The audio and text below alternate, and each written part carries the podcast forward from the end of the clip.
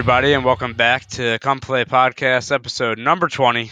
On this podcast, we're going to talk about the, uh, the uh, NBA trade deadline. We're going to wrap that up. We're going to talk about, uh, as Bobby calls it, the double AF. Uh, and uh, we're going to talk about the NFL offseason. Uh, and joining me this week, uh, and we will have a special guest later. You will hear that later. But joining me this week is everybody. So the four, all four of us. So what's up, guys. Hello. Yo. Top of the morning. I'm feeling like ass, but let's do this. Top of the morning, end of the morning. What's the difference? You know what will make you feel better, Brendan? Zach started the week. That's what's going to make Oh, oh better. yeah, yeah, yeah, Yeah. Let's hear that. Zach, Oh, yeah, let's this hear is- This week's thought of the week, I'm sure it will make you guys feel better. Um, the segue of the century right there. you get one hundred thousand dollars, but for a year, everything you say sounds like a question. This is this is this is talking to any girl at a bar, like to like the top of like the top level. Yeah, I mean, Yeah. if you just hang out at bars, you'll fit right in, get laid all the time. Jesus Christ. um, God Almighty. I, I don't. I don't know. A hundred Uh, dollars, but like okay, so like Everything sounds have like to- a question. you have to ask a question, or like it just like sounds like you're talking in question form. It sounds like a question. Like, yeah, So you don't have so, to talk in questions. It just sounds like a question. So like if you're at your house, you, you just gotta you like if you're like wanting to play Xbox, you're like, man, I really want to play some Xbox. Right.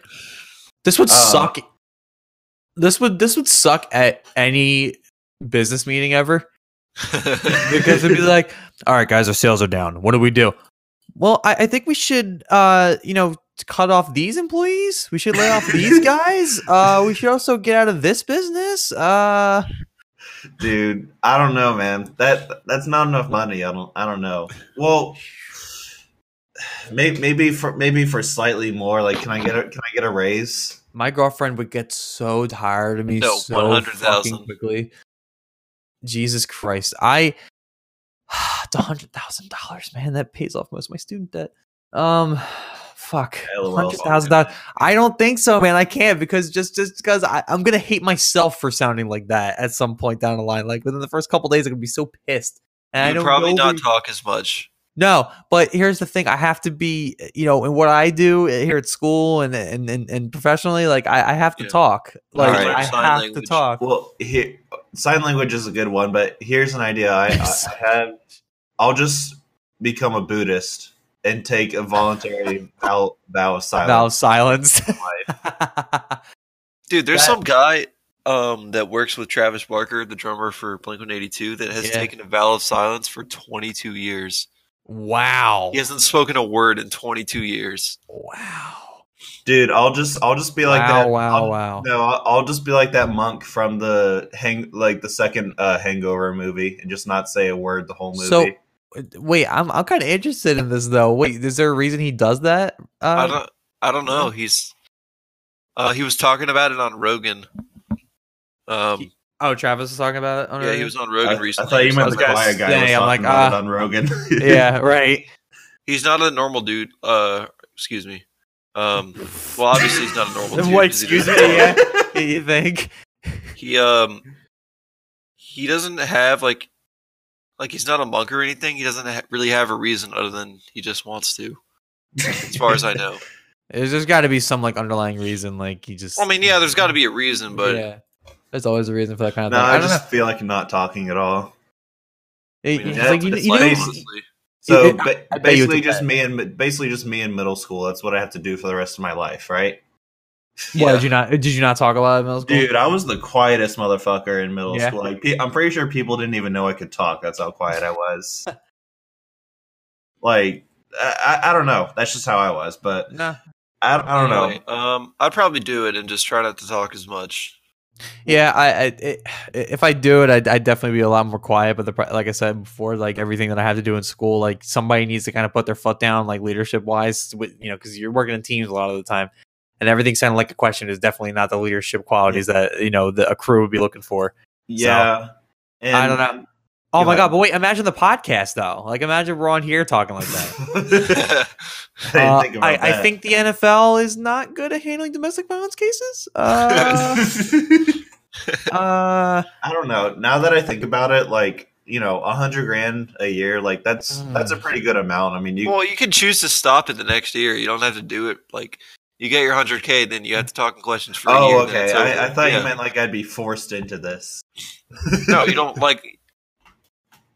Like if you oh. take the hundred k, then it, then for the next year it's in effect. But then after the Right. year's over, Okay, but I guess still, you could either like- take another hundred k and do it again, or just decide not to. So if I took like two hundred k, then like like could I stock up?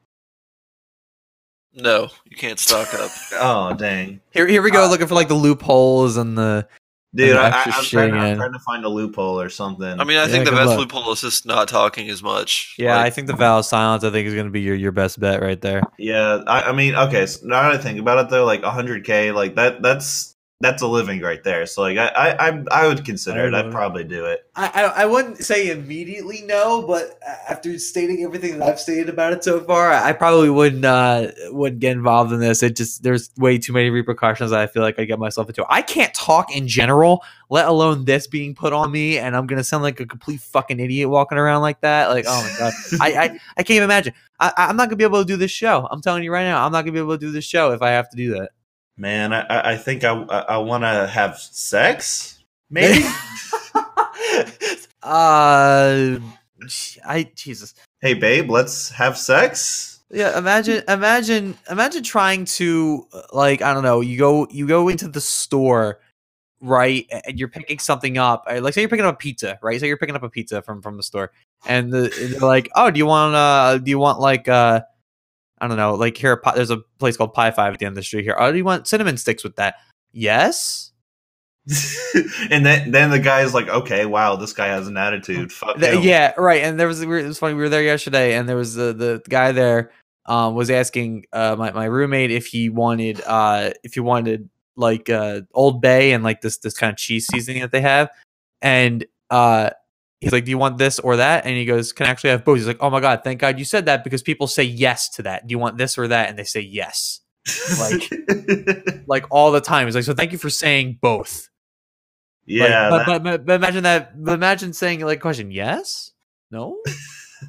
dude, I I would just it, it- like if I was you know if I was behind the counter there, I, I'd probably just get pissed and clock the dude. Yep. Yeah, that's why I can't work in a grocery store. I'd end up fucking squaring up with an old white lady that gets an attitude.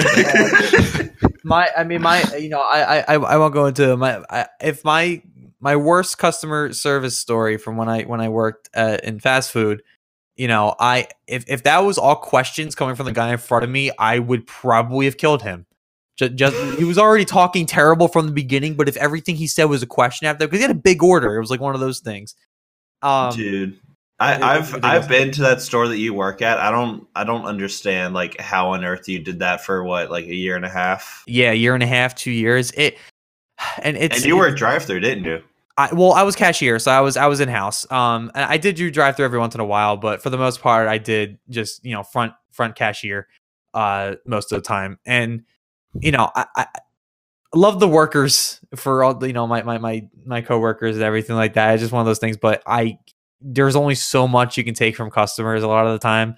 Yeah. It's just it's just I'm done. I, I couldn't do it anymore. I, I hope you know, like, if you'd still if you still worked there and like I had like this question problem, I would drive up to to the drive through Oh just to piss you off. Oh yeah, and you know there are people who do this. Like you, see the vines, uh, or well, I guess the Twitter videos now, but there were the old vines of people messing with drive-through employees. Like the the one I could think of is the dude who drives up. He goes, "Yo, it's my birthday. What can I get for free?" And the girl in the drive-through says, "Uh, nothing." He's like, "You a bitch!" Like loud as Wow. shit. Like for for. In defense, it, it is kind of funny, but there are people who go there and like try to make it as hard as possible. people for- for that those people troll people, sometimes. that work at fast food places deserve to be shot. oh it's my god! fucking fast food. You're right. People working there do not love their life. They're on No. suicide watch. No, and you know there are only a select few people there who plan to stay there for a while, and one of them was not me. So you know, as soon as I had the opportunity to leave, I left. You know what I mean? I mean, don't get me wrong. I love working in a restaurant, but like, Right. So I'm in I a just- restaurant. I'm in the kitchen. I don't see a single customer's face the entire time because I would see, I lose wasn't- if they I started bet that acting is. Gl- I bet that way. is glorious for you, Zach. Oh my Oh. god, yes. All I got to do is make the food. I don't have to talk to anyone. It's I I- so I was never good at like, the, the whole the whole cooking thing. Like I I know how to do them and go through all the stations that we had there, but I was better at the customer service thing, so that's why I was always put up front. Yeah. But I I- but I see exactly where you're coming from. Like it, it probably gets um you know really hectic back there once you know the store gets busy. But for all intents and purposes, Yeah. the only people you have to deal with are the people next to you. You don't have to deal with any customers out in the front. You don't have to deal with anything, and then maybe management yelling at you every once in a while. yeah. But Well, customers are a whole different breed. Oh, well, I have the management now, so Oh yeah, you got the ma- what what do you what do you get in trouble for already? I'm not getting in trouble. I'm the management. Oh yeah, you are. That's right. You are the management now. That's right. Yeah. You did say that. Okay. I thought I thought you said I, So- ha- I thought you said I had the management now, as if you like you had somebody yelling at you already. I was like, oh wait. Uh, So Zach, like when you when you were a cook, like could you just like chill in the back and like just wear some headphones while you cook some food, or like you gotta like focus? I mean, I blast music on my speaker Okay, And so you see, they, for they see, everyone to hear. you see where I worked at. They they hated that. Like they were so against that happening. Like it, it was, it, you know. dude, I wear music. I wear headphones at work all the time. No, they won't let us do that because it, it was uh, one of the the cross contamination hazard. Which holy crap! Like so, when I was there, the, the the number one thing with the training of that was, uh, you know, don't cross contaminate, don't cross contaminate, change your gloves, change your gloves. Which yeah, that's good stuff to know. I'm not saying it's bad. It's just it's just funny that the amount of things that they keep saying, like you know, don't do this and don't do that. Like it was pounding head. Don't wear headphones. Don't like touch your phone afterwards. Don't have your phone in it or whatever. Like Right, stupid right. things like that. Like and it, it was just cross contamination was always the thing, and it became Right. like a running joke. And most of the it- it's funny you mentioned that. It's like um this like you don't like I, I work at Jimmy John's. You don't necessarily have to like change your gloves um after like every sandwich, but like I always change my gloves uh after like I touch something like tuna because like you know Yeah. you don't want to like you know touch tuna with like a different sandwich. That's just my thing. Right, Right. Yeah. I mean, I change my gloves every time I touch raw chicken. Like Yeah, it- every it- yeah, I would too. it became habit. Like, if you touch raw stuff, yeah, change your gloves afterwards. Then the other thing they would have you do so like my uh, where I worked, they had they had regular and spicy, um, and they were very, very, very, very, very separated. They were still like in the same thing, but like the baskets were separated. You actually had like there was like a little slider door, like for the different flour for for for uh, breading those types of chicken. And you had to slide it over to get the other one. So it was like kind of like half of it was for the regular and half of it was for the spicy. And you needed to switch your gloves. No, uh no questions asked no no excuses you have to change your gloves in between using both of those things Yeah, that I mean that that's just basic food policy at that point. yeah it is and like i said i'm not hating on it it's just it's just always interesting uh ha- like it, it became a joke we- of cross contamination just like that that's what they even called it for not changing gloves between using spicy and Dude, regular I chicken just want to say, as someone who works in a restaurant, any restaurant that gets a hundred on their health score, like, is just somewhere that's well liked by the health inspector because that is not possible. Like, is one you can get a ninety nine, but it is one hundred percent not possible to get a like perfect score realistically because it's a Yeah. restaurant. Something is always going to be dirty. Like that's the downfall of working in a restaurant. it is If you get it is bored- and if you get bored or slow at work, there's always, always something to clean. Like, and there's an And- there's an acceptable level to it. What I never understood is um at the restaurant I worked at, you'd walk through the kitchen, right? And you know, it, you know, first thing you see, you know, all the breading stations and you know, cooking stations, yada yada. And literally, the the, the trash room is a door away from the kitchen. Yeah. Like wh- why? Like that seems that seems like something that should be a problem, right? I mean, right. they had they had extra measures in there like they had like the the kind of you know like when you walk through a door they have like the air that shoots downward and it's supposed to kind of keep bugs out kind of thing like that, they had that in there but like it just seemed weird to me that like they were all like you know we have to make this thing as, as clean as possible we have to you know swab down the drain and everything like that but then, like, a trash room is a door, a single door away from the full fledged kitchen. It just seemed weird That's to me. Nasty. Tyler, right. Tyler, well, really quick, I just want to say, Tyler, I know you've got to have at least like one good customer service story. One? I got about a million. Yo, yeah, there, I, said, I is, said at least. There is crazy people in this world. I don't understand. Like, you know, crackheads are just walking into fucking Staples at 24 7. I know. I guess the one I'll say that I have. Um, this happened probably six months ago. Mm-hmm. This guy came in, and uh, I work at Staples. If you didn't, was this say. before or after the whole meniscus thing? This was between the first and the second meniscus tear. Mm-hmm. So okay. there you go. Uh, so this guy walks in, and at Staples, I work in you know the the office supplies section, which is just basically stocking the shelves and stuff like that. But I also you know do the furniture, the the uh, you know desk and chairs. Like I'll sell that to people. And this one guy comes in, and he's you know talking about how he's looking for this this desk for his son uh, and he wants to get him this chair. And honestly, I kind of feel a little bad because I feel like it was one of those situations where he wanted his son to love him more, but he was saying about you know he got him all this stuff and blah blah blah, and he was like being really weird, and he was like asking me personal questions. He's like. He's like, um, he's talk. You know, I can't. I honestly can't remember the whole conversation specifically, but I remember him saying something about, um, his son's girlfriend's pussy smelling bad. Um, Uh, wow. Yeah, you What? heard that right. And oh uh, my fuck. And he was talking about having how uh, you know he had broken up with his girlfriend, and he gave me an exact number of days. He was like, "Yeah, we've been broken up for like 281 days." Jesus. so that was him. Then we, he, you know, I kind of just had to go along with the conversation. So we, we were talking about like going to Vegas or something. I don't really remember what, I said. what? Uh, and that's fine though. He ended up not buying anything. Um, Of course he But- does. Of course so, he doesn't. So, so he was with me, by the way, for an hour. Like, I could not get away from him. It was literally an hour. He goes outside. Uh, all of a sudden, like I'm in the back of the store, and I see him come back in. I'm like, "Oh, here we fucking go!" But no, he he goes to our copy center, um, who and talks to a girl who actually, Bobby, you know, it's it was Crystal, somebody who was Yeah. She don't work there anymore, but goes up with to her, uh, who is 20 years old, and this guy is in his 40s, 50s, and says, uh, "You have beautiful eyes and you smell good." Oh Jesus! No! No! So- Stop! Stop! So, Stop! I mean, that's what I'm. I mean, As a honestly, dude. plus year old man, there's only a certain level like of compliments that you can give out to a younger girl. Yeah. Like no, there's I, just well, being friendly and you're fucking creepy, dude. Like yeah. I, there's, I mean, there's literally two modes like for compliments coming from old men.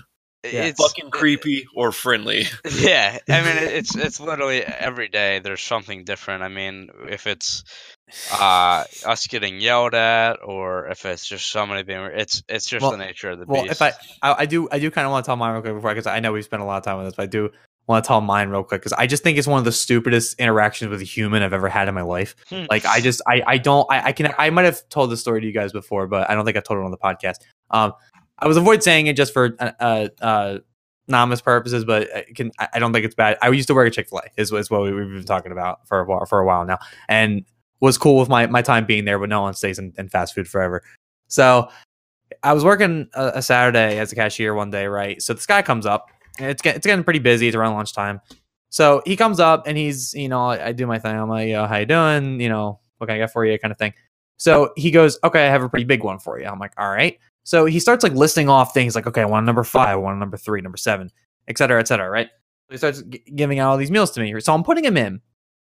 I'm putting him in, no problem. I don't miss a beat on this one, right? So he gives me all this stuff, and then he's like, no, I think that's it. And I, I, I, I at one point, I told him what he got, right?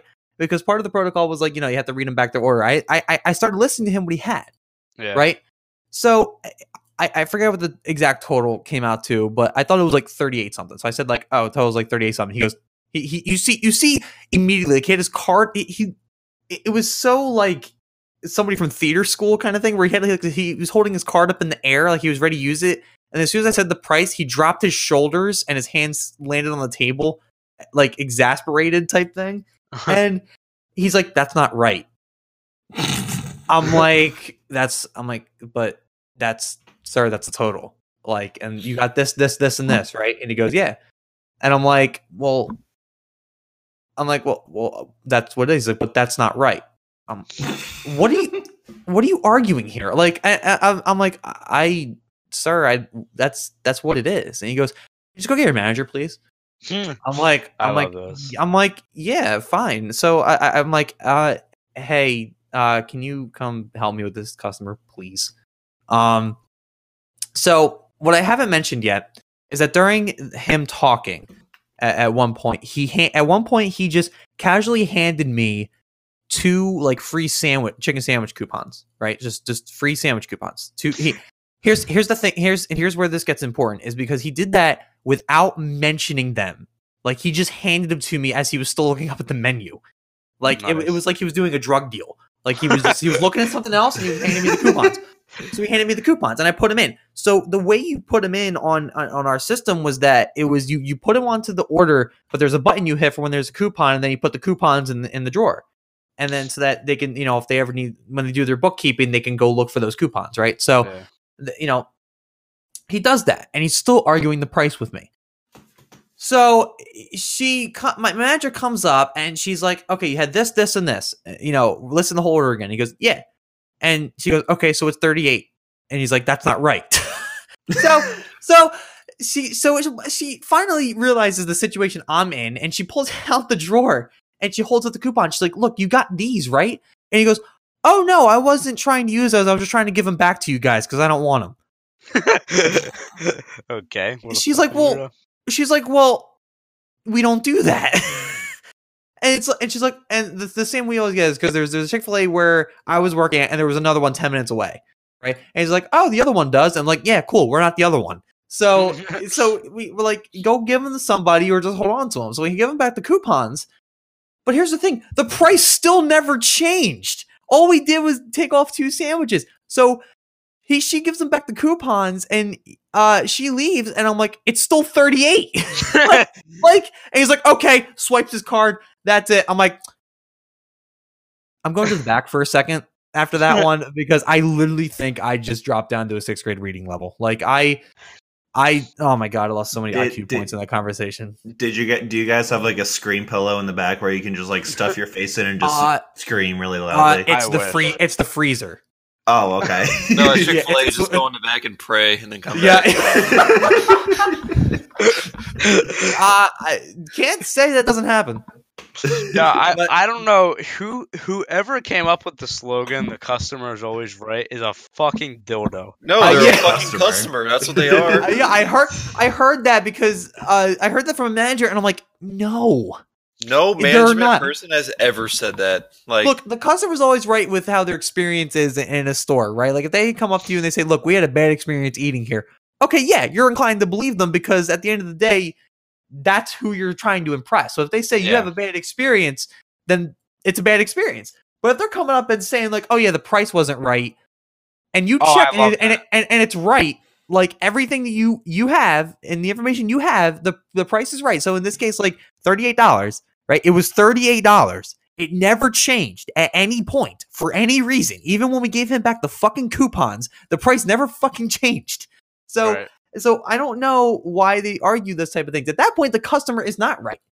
Like Yeah. it, it, it happens. I understand why the slogan's there, but you cannot apply it to everything like that. I feel like that's common sense, but maybe sometimes it isn't. this country needs to take its level of customer service and just tone it way the fuck down. like, Yeah. we need to stop fucking being nice to people all the time. Um, It you does didn't not get- you- work.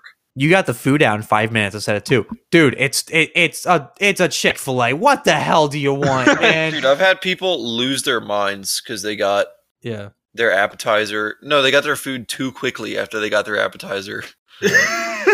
Dude, there I'm there serious. I'm serious. There's real people out there that complain about that type of thing. there are people who freak out like, oh, I ordered a lemonade and got an iced tea instead. Okay, all you have to do is come up and just give us the iced tea back, and I swear to God, I will get you your goddamn lemonade and say Yeah. I'm sorry. and, and a lot of times, like okay, so like at Jimmy John's, like if I make a sandwich wrong, like I'll remake them like uh, the new sandwich, but like I'll just be like, yeah, you, you can keep the old sandwich. That's fine. It's like I Right, have no yeah. problem with it. Right, that's what we end up doing because, like, so if we give a sandwich but it's the wrong one, we can't take it back. We're not going to put it on the goddamn, you know, the the, the rack again. So no, keep it, but we'll go get you the one you actually wanted. Like it's really not hard. And I get it, like some people can be in a rush sometimes and that slows them down a little bit. Okay, I'm sorry, but so are we a lot of the time. Like, you know what I mean? Like it, it just I don't I don't understand the people who are so quick to be mean to the people giving them the food. Like This it just doesn't make any sense. This may be surprising, but like you know, humans like humans work at restaurants, not robots, Right. Robots will work at restaurants and and, and for and- free. Yeah, for free at some point down the line, but we're not there yet. Um, as of right now, you're talking to another human being. Like, just, just, just be nice. Tip your waiters. Be nice to the people who are giving you food. Trust me, they they, they don't want to be there either most of the time. Yeah, either- so- they're- and a uh, little little tip here: they're touching your food, so you Yes. better be nice to them. Yeah, seriously, I, I, I, I do not care if I get fired. I will hack a loogie in your fucking sandwich, and you will eat that son of a bitch, and I will laugh as you do so. All right, well, let's move on from this. I've never, I've never, I've never done that. By the way, I was a cashier. Remember? All right, now we are going to move on to our quick picks for the week. Only a couple, uh, not too much going on. Uh, first, we're going to talk about Joel Embiid uh, having a little spat uh, after his uh, after the game the other night against the Celtics, where the Sixers lost 112 to 109. Uh, Joel was not happy. Uh, he said, uh, "Well, you know what? I'll let Bobby play." He had this to say um, about the uh, a certain part of the game. The referees f***ing suck. and and that's it. Uh, that was Joel Embiid. Uh, he My guy then- keeping it ninety-seven plus three, bro. uh, he then walked off the stage and um and left. You know, I I love Joel Embiid. I do. He he does not. He's not afraid to speak his mind. And look, is he wrong? Like the refs, it's been a whole topic this year about how the refs have been awful in the NBA. Uh, and it's not really even in that; it's across all leagues. I It just want to say. Yeah. But It's like- yeah, in the NBA, it has been bad. Except the AAF, it's been good there. Yeah, it's been great there. We will Um, get to that in a second. The second. F. double AF.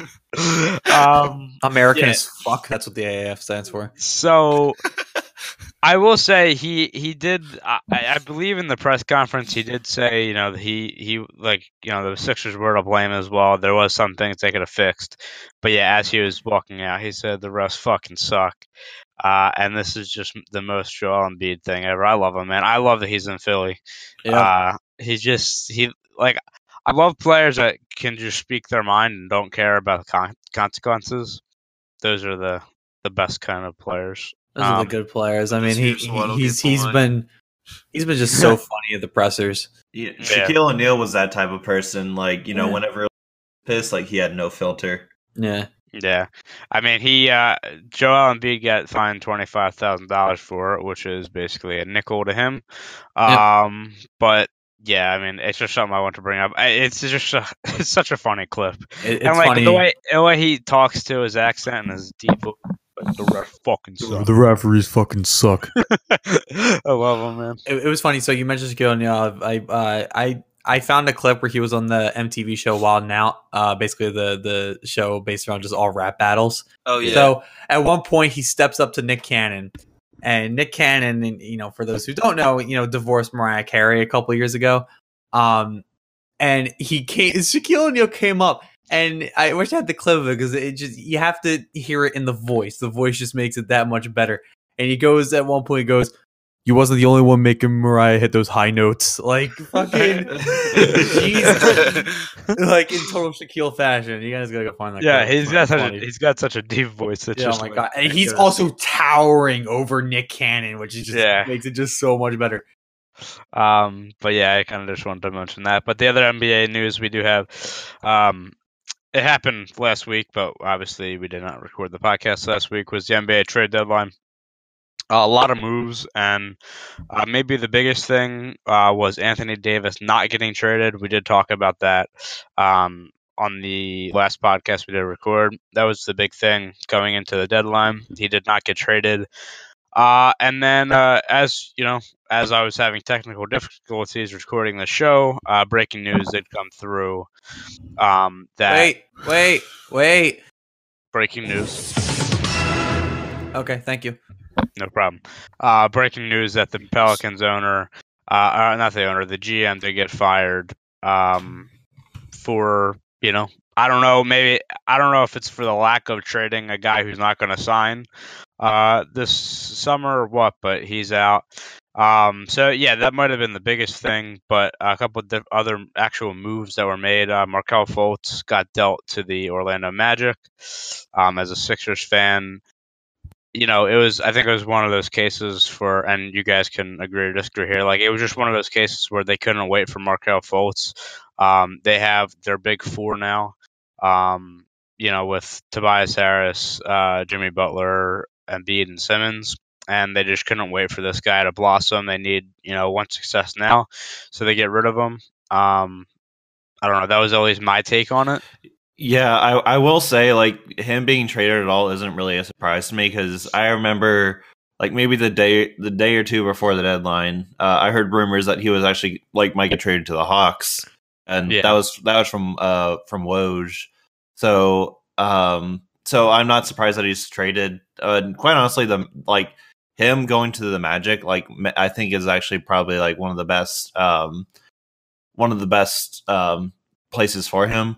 Um, and in return, the Sixers got Jonathan Simmons, a 2020 first round pick that's top 20 protected, and a 2019 second. So, um, not the best trade, I would say, but I mean, I, I definitely think I, you know, I definitely think the Sixers are probably happy to, you know, receive anything for a guy that probably didn't fit, fit in their system. Yeah, it's just you know with all the uh, problems that were well documented about his shoulder and that being fucked up and stuff like that. It's just like you know they they got. I mean, the other trade I'm going to talk about real quick was Tobias Harris coming to the Sixers, um, and you know that that was that was a big trade. I mean, they gave up a lot for that, and you know we all know how good the the um, the sorry, Jesus Christ, the Warriors are. Uh, but you know what? It looks like they're ready to, uh, you know, to try to cement themselves as the best team in the East. I, I will say, like Elton Brand has done like a, a really good job so far as GM. Yeah, he has. Yeah, he has. Um, it's just so weird because like literally it was only a few years ago the Sixers were uh, the basement. Like in the basement of the league, and we're just the laughing stock of the NBA, and they finally grew. But in that deal for Tobias Harris, um, the Sixers got Harris and Boban.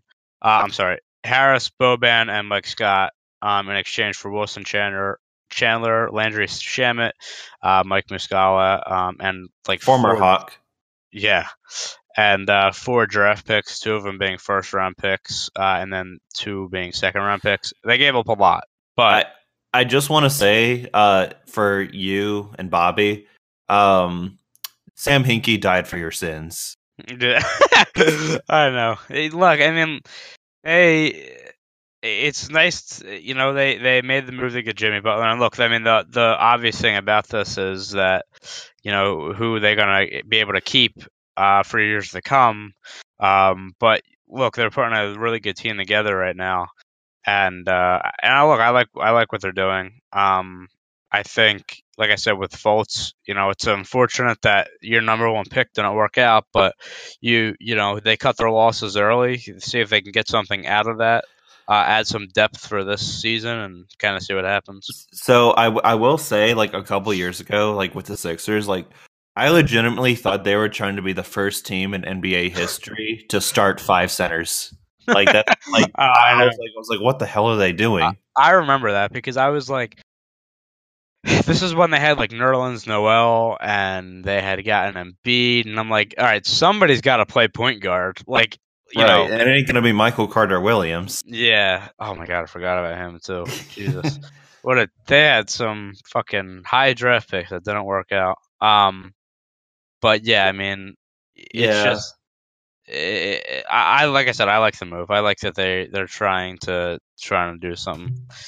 Um, another notable move uh, was Marc Gasol to the Toronto Raptors, um, which uh, you know I Marc Gasol has always been one of the more underrated players in the league for me. I mean, he was playing on fucking Memphis, uh, who's sucked the past few years, or really two years. But um, Probably an MVP candidate like four or five years ago. Yeah, I mean he's he's really good now. I mean the they did give up a little before. I think they gave up uh, Valenchu- uh, Valanciunas.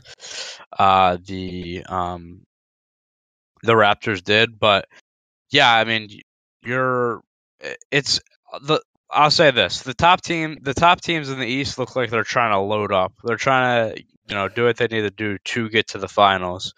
Uh, you know, you have the Sixers and the Raptors and you know the Bucks didn't really do anything, but you know they they got their team there. Um, you know the Celtics stayed quiet, although they were in rumors.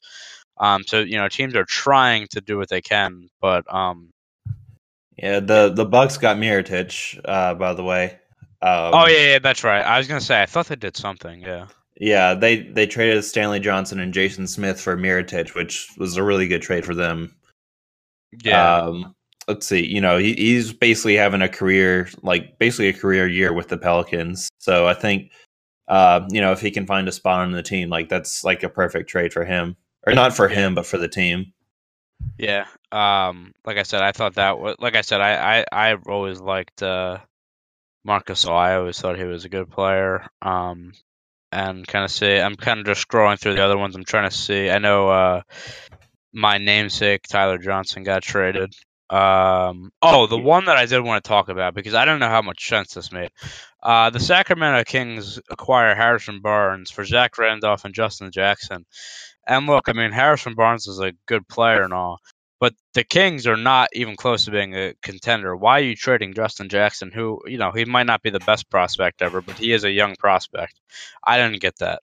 Um, Um, so that's where I like kind of disagree with you. I'll say, I'll say this is actually a really good trade for the Kings because, like, really, I think they're building a, a solid team with you know Harrison Barnes, De'Aaron Fox, Buddy Hield, Marvin Bagley.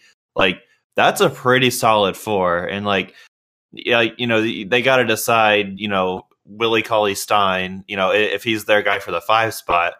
Um, but I have to say, like the Kings, like with their Harrison Barnes trade, like I, I, I feel like they're they're closer. You know, they're they're getting there. You know, I, I feel like we've been saying that for the past couple years, but like they they've had a you know they have a pretty solid core now, and it'll be interesting to see.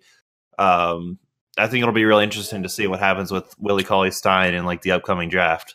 Yeah. So I'll, I'll have to Um, say this is a, oh, okay. I will say it's a good trade for both teams, but especially Sacramento. Uh, Yeah, I, I don't know. I mean, Harrison Barnes is a good player. It's just like I just have this stigma about the NBA that nobody can beat the the Warriors. So why are you trying? But I don't. You know, obviously you can't look like that. The other, They they they would they I doubt they would have or excuse me I doubt they wouldn't have trade traded for Harrison Barnes if they didn't believe um he was going to like stay with them for an extended period of time though yeah, right. because Uh, like he I believe he signed um I don't know if he has any player options but I think he's still on the Kings after the like after this season I believe. like I think he has one more year on his contract Um. So obviously they got to worry about that then. But like I, I have a you know if if the Kings end up you know still having a solid core, then he might he might stick ar- stick around. Uh. Yeah, he has one more year remaining. Well, I'm sorry, he has two years remaining. One after this. Um. So yeah, he will be back with them next year. Uh, the last one I did want to mention really quick. Um, was like the other kind of sort of big trade. Uh, was the trade between the Washington Wizards and the Chicago Bulls. The Chicago Bulls get Otto Porter Jr. in exchange for uh, former. Was he a first? Jabari Parker was he a first overall pick? He was second overall. He Second I believe yeah. he went behind Andrew Wiggins. Was it? Oh yeah, yeah, I think you're right. Yeah, yeah. So Uh, uh, don't quote me on that, but I'm pretty sure. the Wizards get back Jabari Parker, Bobby Portis, and a 2023 second round pick for Otto Porter. Um, yeah, it's a shame. I mean, Jabari Parker has, you know, had yeah, sorry, injuries. Just interrupting really quick. Yeah, he was drafted second overall in, in between Wiggins and Embiid. Gotcha. Okay. Damn. the Sixers got lucky there. Um, Yeah. Yeah, so uh, they get sent over. I mean, it's just it's a shame because Jabari Parker seemed to have all the athletics that you know he was athletic and uh, needed you know had everything needed, but you know the the knee injury uh, really kind of fucked him over um, and just never kind of lived up to what he was supposed to be. But um, yeah, that's the uh, the quick wrap up for NBA trade deadline. Like I said, we missed it last week because we did not record last week. Um, but something I just kind of wanted to touch on real quick. And uh, our last uh, quick pick of the week, um, something that you know has gone on. If you're a hockey fan, has gone under the radar. Or I'm sorry, if you're a hockey fan, it's a pretty big deal. If you know casual hockey fan, it's kind of probably gone under the radar. Um, the New York Islanders, uh, obviously lost their best player uh, in John Tavares in the offseason. And, you know, everybody was saying that they're going to be this terrible team and, you know, they, ha- they don't have a chance, uh, whatever the case may be. Um, well, they have come out and proved everybody wrong. Um, you know, maybe they'd be a mid-level team. No, they're the sixth best team in the NHL right now. Um, it makes absolutely no sense they lose their best player and then get better. Um, but I just want to touch on this real quick because there is one particular point I want to make. Last year, the New York Islanders had the worst goals against average in the league. Um, and to be honest, wasn't even close. So their goals against average last year uh, per game was 3.57. The next closest team was Ottawa at 3.46, and that's you know that's a big jump right there. This year is a completely different story. Um, the season, so you know, in the off season they make a acquisition of Robin Lehner, and everybody's like, oh well, that's you know, it's that's I guess a good signing, whatever. Like he'll just be this sort of good goalie, but the year he's having has made them go from worst to first in goals against average. Robin Lehner um, is also an interesting story because he came out over the offseason and said he was dealing with some, you know, mental issues and kind of came out and talked about it.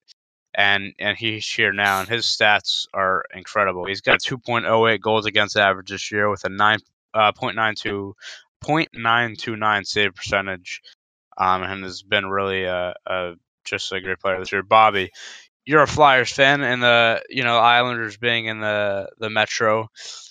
I mean, nobody's seen this coming, but No.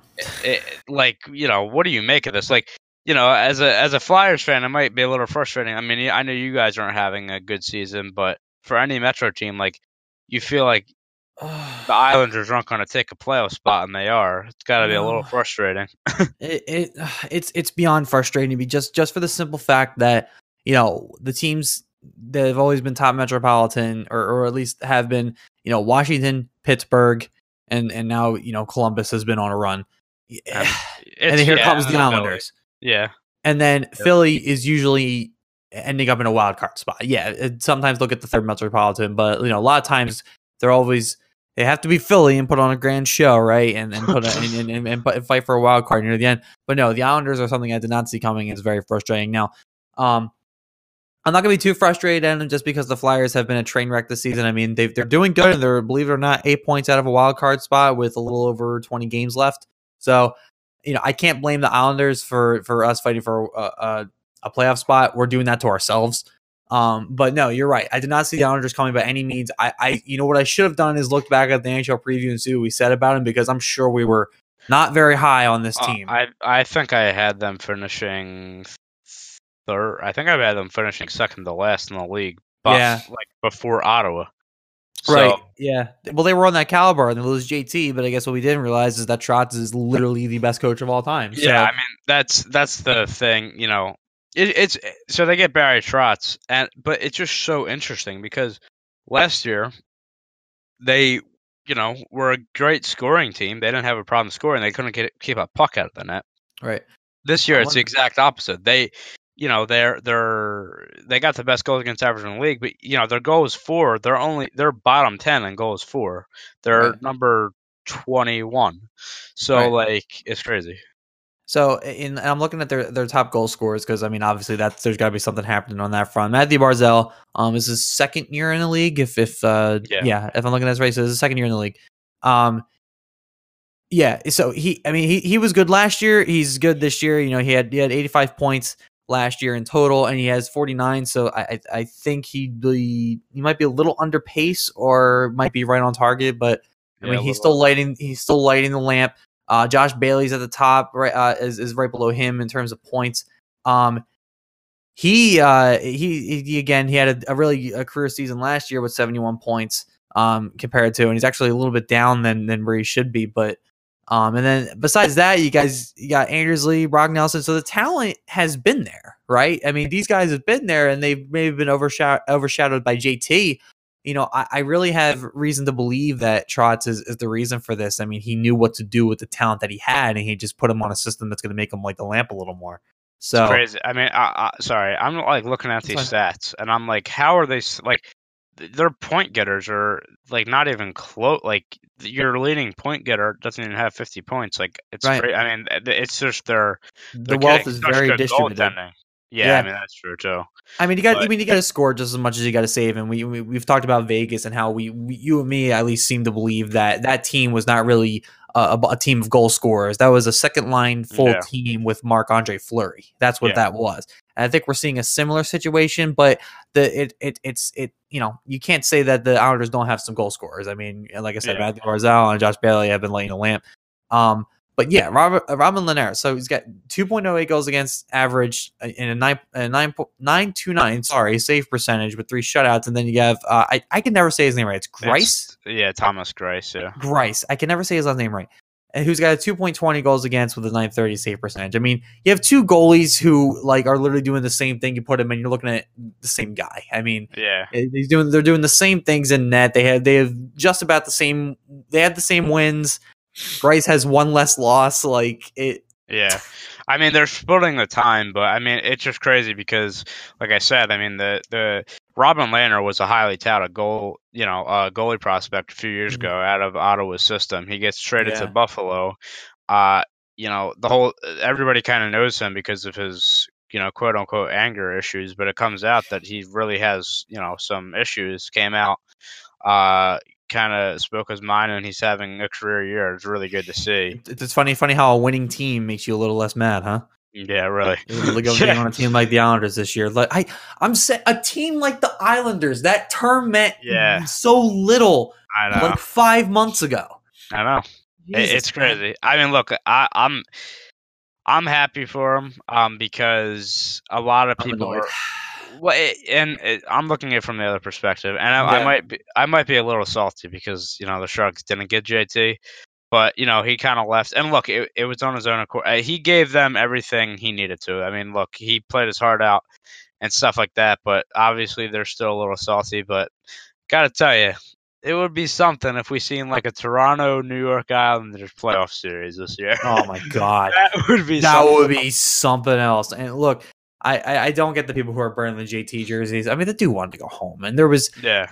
I, I, but it, you, you do have to think about though, like what if JT stayed with this team now with Barry Trotz? Yeah. Oh, this team would probably be even better than they already are. Like Jesus, man, crazy. It, it, it honestly is crazy. I mean, I'm looking at the the league stats right now, and uh, They're, it so just doesn't make sense. Can we, can we read some of this off real quick? So let's look at the Islanders real quick. So we're looking at the, the top of the Eastern Conference. Uh, top of the Metropolitan, we get the Islanders with thir- 34, 17, and 6 with 74 points. Um, and then the, uh, you have Washington with 71 and Columbus uh, in third in the Metro with 67. Um, looking at the rest of the Eastern Conference, top of the Atlantic right now is Tampa Bay, and they got 90 points. Okay. I mean, that, I mean, Tampa, yeah, Tampa Bay's being Tampa Bay, but the Islanders are, for all intents and purposes, you know, second or third in the in the Eastern Conference here. Toronto's got seventy five, but they're on and off second, third in the Eastern Conference. They're deadly. You know, they're on top of the Capitals by a couple of games at this point. So, I, you know, I, I they're gonna. I see them making the unless they completely blow up in the next Yeah. twenty games. They're in the playoffs. Um, it'll be interesting to see how they see. Or I'm sorry, let me try that again. It's going to be interesting to see how they're going to be in a playoff series. Is it going to be one of those teams where they, you know, are top level team in the regular season but choke in the first round, kind of similar to Capitals caliber, where you know President's Trophy winners die in the first or second round for the next three years. Yeah. So because uh, it's gonna be interesting. I, we'll see if they're ready. But I mean, it's Barry Trotz, like I said, so he'll he'll get his team ready if he has to. I, I just it's so hard to believe. I mean, if you told me like last year at this, you know, or like in the off season that at this time of year that they'd be here, I would not believe you. I mean, you like, told me in September. yeah, I mean, it's just I'm looking at their stats. I mean, it just doesn't Ah. make a lot of sense, and it's funny because like, you know, there it, it's kind of one way or the other because the Sharks this year, they're a team that is on that can score as basically at will, but they can't keep a puck out of their net no. and they're doing well. And then the Islanders are different. They they Mhm. can't score as much, but they're doing a really good job defensively. So, uh, Mhm. yeah, I mean, we'll we'll and wrap it up there. But yeah, I just needed to make mention of the New York Islanders because what a what a year, and like with all the shit going on there with John Tavares, good for them. Uh, you know they uh they they're coming at firing. But Excuse, excuse, excuse me, just, just just one second. okay, here we go. Fuck the Metro. They're gonna do the echo thing. Uh, anyway, let's uh, let's move on to our first big topic. Which, uh, man, this has got to be a breath of fresh air for everybody here. The, uh, as Bobby calls it, the double AF or the AAF or whatever you want to call Sounds like it, a fucking meme. The The double AF. the Alliance of American Football. Um, The football is fuck league. the football is fuck. uh, so I'm not gonna lie. The, the first time I heard about this league was after the NFC Championship game because Drew Brees was wearing a polo with the logo on it. Before that, I did not know this was happening. No. But I'm glad that I watched the highlights from the, the week one, and it looks fun as hell. Um, Yeah. Basically, if you don't know what the uh, the Alliance of American Football is, it's kind of like a um, I don't know how it, you. it, it, it's another football league. It, Yeah, it's, it's yeah. similar to how you know the the the uh, it's not the minors. It's not like a farm system or anything like that. It's just a, another league, Yeah, it's another professional league. right? Um, and you know, it's very interesting because we're seeing a lot of guys from the NFL who maybe didn't cut it there, uh, are now here. And rejects. the reject for sure. And uh, and you know, but look, maybe this is what they need to like show that they still got it. Um, there is, uh, let's see, there's eight teams in the league.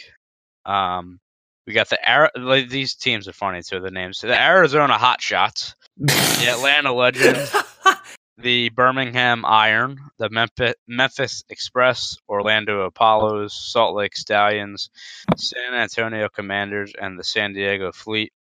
Um, their jerseys are also kind of sick too. For like, all, like all, that's one thing I did notice. Like their jerseys for these teams, like it's it's like I don't know if you guys have ever played like the recent Madden games, but like being able to like make the jerseys. Um, Yeah. for, for your team, like it just seems like one of those things. But Yeah. uh, the re- the ref uniforms look terrible though. Oh, I, don't- I do not like yeah, them. Those I can agree. They suck. Oh my god. So I know Brendy, you watch the highlights. I don't know if Bobby or Zach watch highlights. I I saw a few. Brendy put in the chat that monster hit on the quarterback. Oh my fucking god, dude! That hit was brutal. Yeah, and, it- and wait, wait. Here's the funny thing. Hey guys, there wasn't no a flag. flag. on the play. I know. So what the fuck is happening? Yo, if if if that's in the NFL, that guy gets suspended for the rest of the season. Even like though that's that- just Oh, what it oh, yeah. like. That was a clean hit though. oh yeah, his helmet just went flying. But right? Yeah, the hit was hard, but it wasn't helmet to helmet. The guy didn't really. I don't think he bowed his head. He just straight up just fucking technical football tackle. It was just Yeah. monster. Oh yeah. yeah, it was Clean as uh, fuck. Was it- Clean was it that as said fuck. Roger Goodell would have sent someone the electric chair for that. yeah, that's what actually- I'm saying. I actually think when that when that play happened and there was no flag on the field, that even though he probably wasn't even watching, he had a heart palpitation wherever he was. Like, It kind of reminds me of that one uh, Jadeveon Clowney hit uh, Oh, back from the college. No. Yeah, on the Oh, my- guy. oh, that they almost threw him out of the game for. No, I'm trying to. Was it? I think that was the Outback Bowl, I believe. Um, Yeah. yeah. fucking nobody wanted to block him, and I don't know. I can't remember who the Michigan running back was at that time, but fu- rest in peace. Yeah, he did. he did. He dead. Um, but yeah, the uh, the Alliance of American Football. Um, it's a ten week season. Um, and it began uh, February 9th, and it's every weekend. Uh, CBS uh, broadcast it. I think I think TNT was broadcasting it. Uh, NFL Network. Um, For some reason, truTV, as it is, is like the NCAA. yeah. re- Oh, I know. I love those. It's like what? Okay. It's Like, truTV. Yeah, I know. Which at this point you're only known for two series: the uh, world's dumbest and um, uh, the uh, damn it. Well, they I- do they do the on- NCAA basketball tournament too. yeah, I know. That's what I'm saying. I, I, I don't think they broadcast at double AF, but at, at TNT was surprising me. I was making a joke about truTV with the NCAA. Yeah. Um, what? Oh, and the uh, the the um, fuck, You'll get it out, that series? Yeah, hold on. Yeah, just go on. Keep going. Are you talking about a pra- not on Practical Jokers. Yeah, no, no, that's Yeah. exactly what I'm talking about. And Okay, Practical yeah. Jokers and World's Dumbest is the only thing truTV is known for. Yeah. Um, but some of the, I want to go through some of the names because, like we said, a lot of the NFL, quote unquote, NFL rejects are here. Um, you know, for uh, for Grundy's Atlanta Legends, who I'm sure he's right up on and is Huge very familiar fan. with. Um, you got quarterback Aaron Murray uh, there, Matt Simms, um, some guys there. I'm kind of just going to go through the list. Um, the Bir- Birmingham Iron, Blake Sims, Scott Tolzien, Trent Richardson, uh, who's probably you know the one of the most interesting names because a guy who was supposed to be you know was a high pick and had a lot of high hopes. He's out of the league and in this now. Uh, Nick Novak, who Nick Sorry. Novak, who I believe was kicking for San Diego, literally at the or uh, for the LA Chargers, literally at the end of the uh, the season. Uh, you got for the Memphis Memphis Express, Christian Hat. Oh my God, I can't. You fucking- can fucking talk today, dude. I don't. I don't feel good, and my Slow throat is like Think No, about my- it. uh, my throat is just like killing me. Um, Christian Hackenberg, Zach Mettenberger, Zach Stacy, Chris Givens, all former players there. Um, Matt Asiata, who used to play for, he was a fantasy gem for the Minnesota Vikings a few years ago. uh, Bishop Sankey, Josh Jackson, who was literally just the the Redskins quarterback at the end of the season. So, um, yeah, ten week schedule. It'll the regular season will end Sunday, April fourteenth. Um, but yeah, man, it's just refreshing.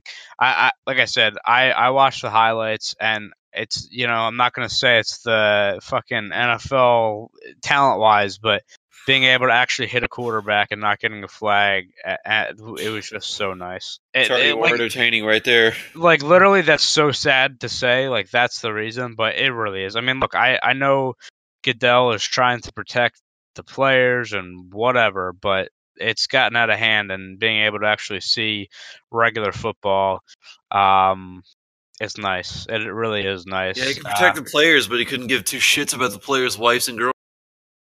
oh yeah, yeah. Isn't that funny though? yeah that, that's you're totally True. right. Yeah, who tell me I'm wrong? Like honestly, you're not i mean honestly but you know um i Well, can Like we? I said- Can, I'm Go sorry. ahead. Go ahead. Well, I was just gonna say. I mean, like I, I like I said, I didn't know about this until the end of the NFC Championship game. I had no clue this was a thing, but I don't know. I might definitely have to tune in. It's pretty. It was pretty like watching the highlights. It was pretty entertaining. Well, can we? Can we? Can we talk about some of the some of the rules real quick? I have a list of them here. About Oh, what the yeah, yeah, yeah, that- I NFL. There's a lot of interesting stuff here. Yeah, go ahead. I forgot Okay. about those actually. So yeah, so the, the reason why the, the the other reason why uh, AAF is making a lot of noise is because of all the different rules, and some of them are what are are what the um, we've talked about on the show numerous times, what many people have talked about for uh, changing in the NFL. Uh, so the big one, and one of the big ones, is that there's no kickoffs. Um, and this is probably the weirdest one. There's no kickoffs. The teams simply start at their own uh, 25 yard line. Um, and it goes on to say this is from Bleacher Report, by the way. It goes on to say uh, how the kickoffs are really dangerous, one of the dangerous plays in football, just because of everybody running at high speed down the field and hitting Yeah. somebody.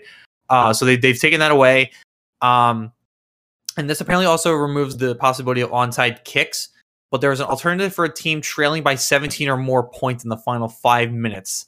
After a touchdown, a team can attempt a fourth and 12 play from its own 28 yard line. So if they reach the 40, they keep the ball. If not, the ball goes to the other team. So apparently, if you're trailing by 17 or more, you have that option. Seventeen or more, but like, what if you're like just down by a touchdown? Do you just have to hope to turn it out, like get a turnover? Yeah. So at that point, your fight, your your defense has a turn up. But if you're down 17 or more, Um, or I guess I guess it'd be eight. It wouldn't be seven because you have to go for two.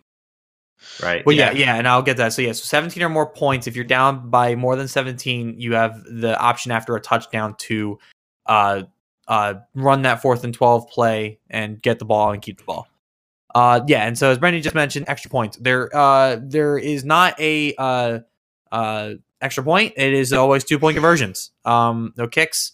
Um, you always you have to go for two point conversions. Uh, if you miss it, you miss it. If not, there you go. You get two points. That's it. That's really all there is to there. Um, it, it is weird, like looking at the final scores for the first Mm. week. 'cause It's not like you know 7 14 21 it's like 40 15 like it's weird numbers Right. Um. So overtime. This gets fun. Ready for this? Hmm. All right. This is this is fun just because of what it is in the NFL. Um. Like in college football, both teams will get a chance to score in overtime in the WF. Unlike college, overtime will not last forever. Each team will get the ball at the 10 yard line with a chance to score a touchdown and a two point conversion. If the two sides are tied at the end of the one session, the game ends in a tie. so that's what that is. yeah. Um, I like this one. Uh, Sky Sky Judge. There's a ninth official who is sitting in the press box. Uh, um, in, in any uh, AAF game and can apparently call penalties or tell the referee to pick the flag back up a- a- after a penalty. That's so he's good basically the booth, like going upstairs. If it's quick i like it like if if it's something that they can do very quick that's Well, a good idea It goes on to say the official will mostly be used to assess safety related calls, including helmet to helmet or blindsides. gotcha um, that are missed. But the person will also get a chance to rule on pass interference calls in the final five minutes of a game. Okay, so then, you know, you look back at NFC what happened. With the Saints champion. and Rams. Yep, exactly. an NFC championship game doesn't happen Yeah. that All right, and I love this. So stricter, def- uh, stricter defensive rules, and of course, the picture of it is, is the huge hit that we were talking about earlier. Um, so there's uh, apparently well, amongst the biggest changes uh, to on-field play are the limitations on rushing the passer. Um, no more than five players can rush on a single play. Players also aren't allowed to blitz for more than two yards outside the defensive line or from five yards back of the line of scrimmage. Finally, players lined up at the line of scrimmage count as rushers, regardless of whether or not they go after the quarterback.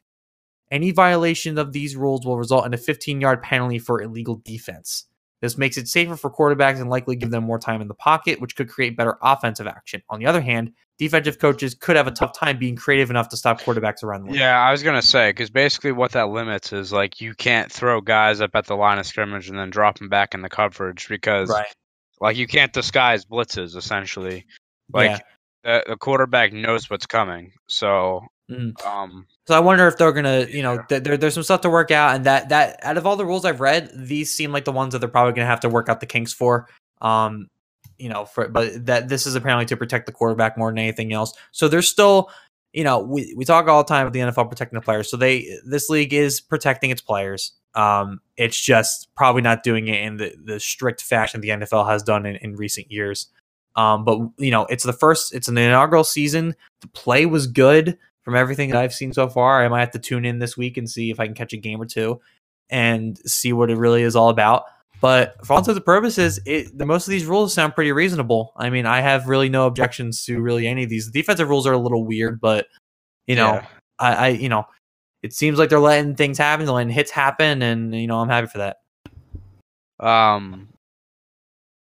Yeah, I mean, I, I, it, it's like I said, it was just a breath, it was just a breath of fresh air to actually um see. But yeah, I mean, you know, I, I, like I said, I'll probably be tuning in this week and kind of see. uh The next the next round of games, by the way, the next uh, round of games, by the way, is this Sunday, or at least at least the legend. I know the legends are playing. I don't know about. I think I think there is a game.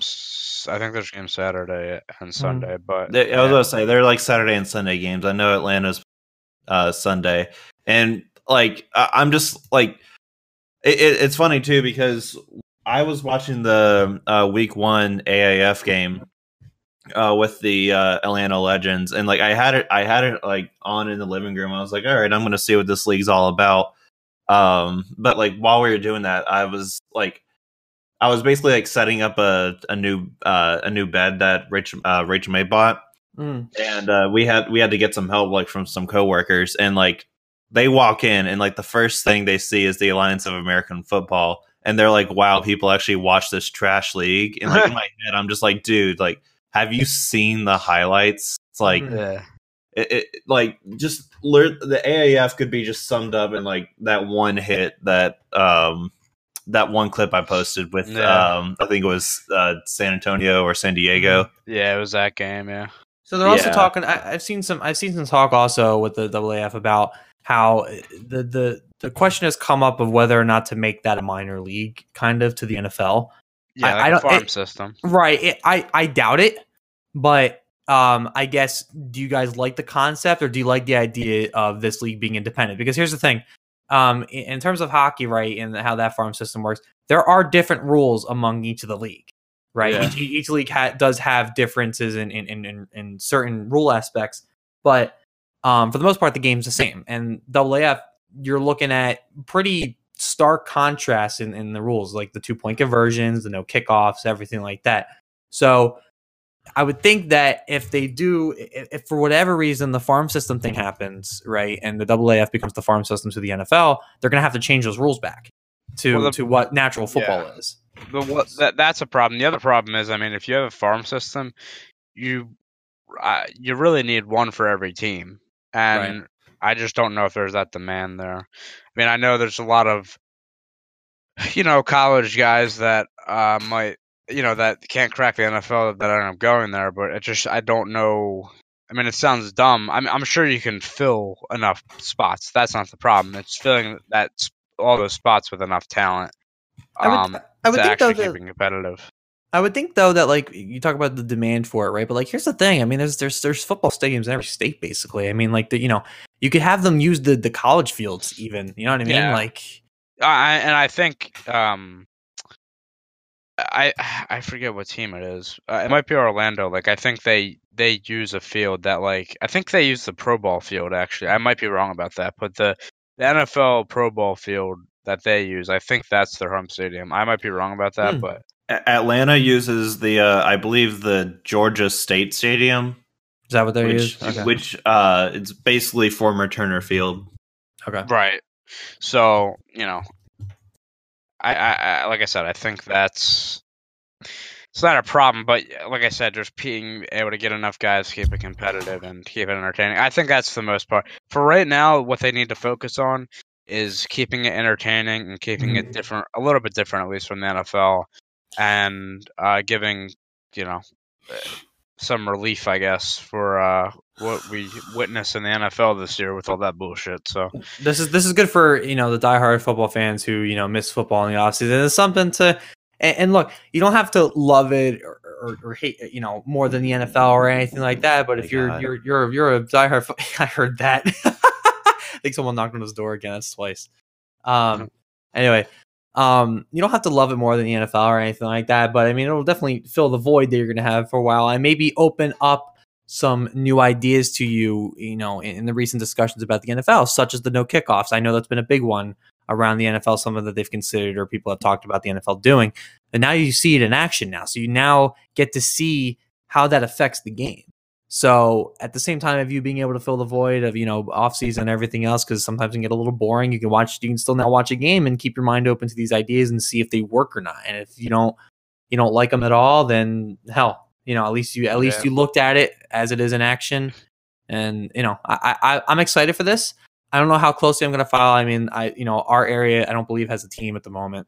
no, Um, so I, you know, I don't know if I'm to pick a team, but whenever I can, I'll probably tune in and catch a game or two. Just I do definitely want to see some of these rules, uh, in action. Um, so yeah, I'm I'm excited for this. I'm I'm I'm very optimistic about this league, and I'm also glad that you know, just on a, on a general perspective, that there's now a another route right now for um, playing professional football, right? Instead of this kind of college, high school, college, NFL type of thing. Competition's always good, right? So a is always good for business. So if the AAF can get some numbers and and you know draw in the fans and and and draw in some unique viewership and, ma- and make some noise this this season, then the NFL is going to have to pick up their game. They're going to force their hand a little bit, or people are going to start flocking because people are already boycotting the NFL for you know various different reasons. A lot of it around domestic violence stuff and and, and, and stuff like that.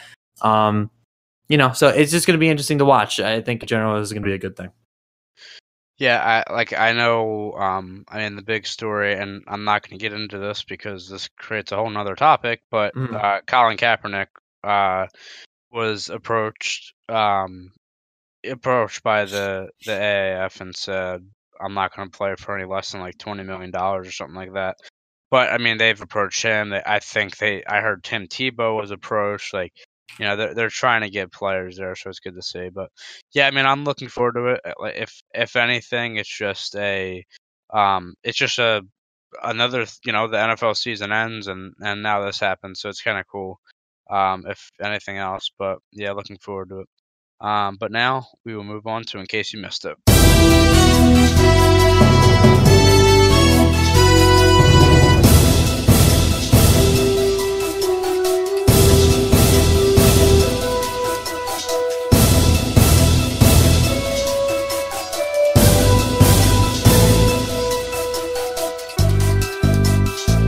All right, boys. So, in case you missed it this week, so uh, I'm I'm a little upset about this story because it was it, it was kind of a part of my childhood. This story actually broke like right after we finished recording the last podcast, and but I really wanted to include it, so I figured in case you missed it would be the best part. so, uh, you guys may have heard of the company, uh, probably from YouTube, known as Machinima. Oh, I know where this is going. Yep. So Machinima, if you don't know anything about Machinima, they're basically uh they were um they were one of like the first uh they were one of the first companies that gamers could get partnered with on YouTube. Uh and the kind of content they made were like, you know, video game stuff, um kind of like uh like move uh movie cinemas uh involving video games, stuff like that th- they were basically the first gaming company on YouTube. Well, uh, you may not have heard of them for the past couple years though, because they've had a bunch of layoffs. Um, the content hasn't been as good. Uh, well, it's just been announced a couple weeks ago that Machinima is basically shutting down uh, its doors uh, temporarily. Mm. Um, now they they do have one saving grace. Uh, they are being bought by a company known as Otter Media. Um, but basically, since early 2017, it's been a complete downward spiral for them. When they um, they hired a new GM whose name is uh, Russell Arons. Um, so Machinima is being brought by Otter Media and is is now being fully owned by uh, AT and T as well. But it looks like this is the end of the line for Machinima, um, which is a shame because Machinima has brought a bunch of you know unique gaming content in the past few years. So, Bobby, I'm specifically curious about your take. I, I want to know what you think about this. and, and and for those who really are not familiar with Machinima, if you are at all a video game fan and you have looked up, you know, some of the huge video game personalities who are still around today, Nanners, Shibby, all these guys have started with Machinima. They're they are I would credit Machinima for being um one of the big reasons why the you know gaming and YouTube is is a thing and and a, a living nowadays. I, I would really attribute Machinima for And- that. I re- really quick. I just want to interrupt. Uh, you brought up like SeaNanners. Like that was like basically the big three of Machinima right there was Sark, Hutch, and SeaNanners. Yeah. like, they were the face of Machinima. They like Right. they they got their careers because of Machinima. Right. yeah and you know i mean all, all of those people are are still around today um you know they're, they're I, I think they're a reason why the gaming youtube base exists and still exists to this day and as as as as, as continued to grow over the years. And yeah like you said earlier it's it's it's been um quite a long time since i've really heard anything um out of them. Uh you know simply due to the fact that uh, like you said their their uh their content hasn't really been as good or, or anything like that. But a lot of the gamers have kind of grown from the tree and left. I used to watch their show uh, ETC. Oh, Um, yeah. that that was the most recent show that I've watched, but that's been off Machinima for a couple of years now, I think. Um, because I used to watch that during uh during my breaks when uh, back in high school for for work.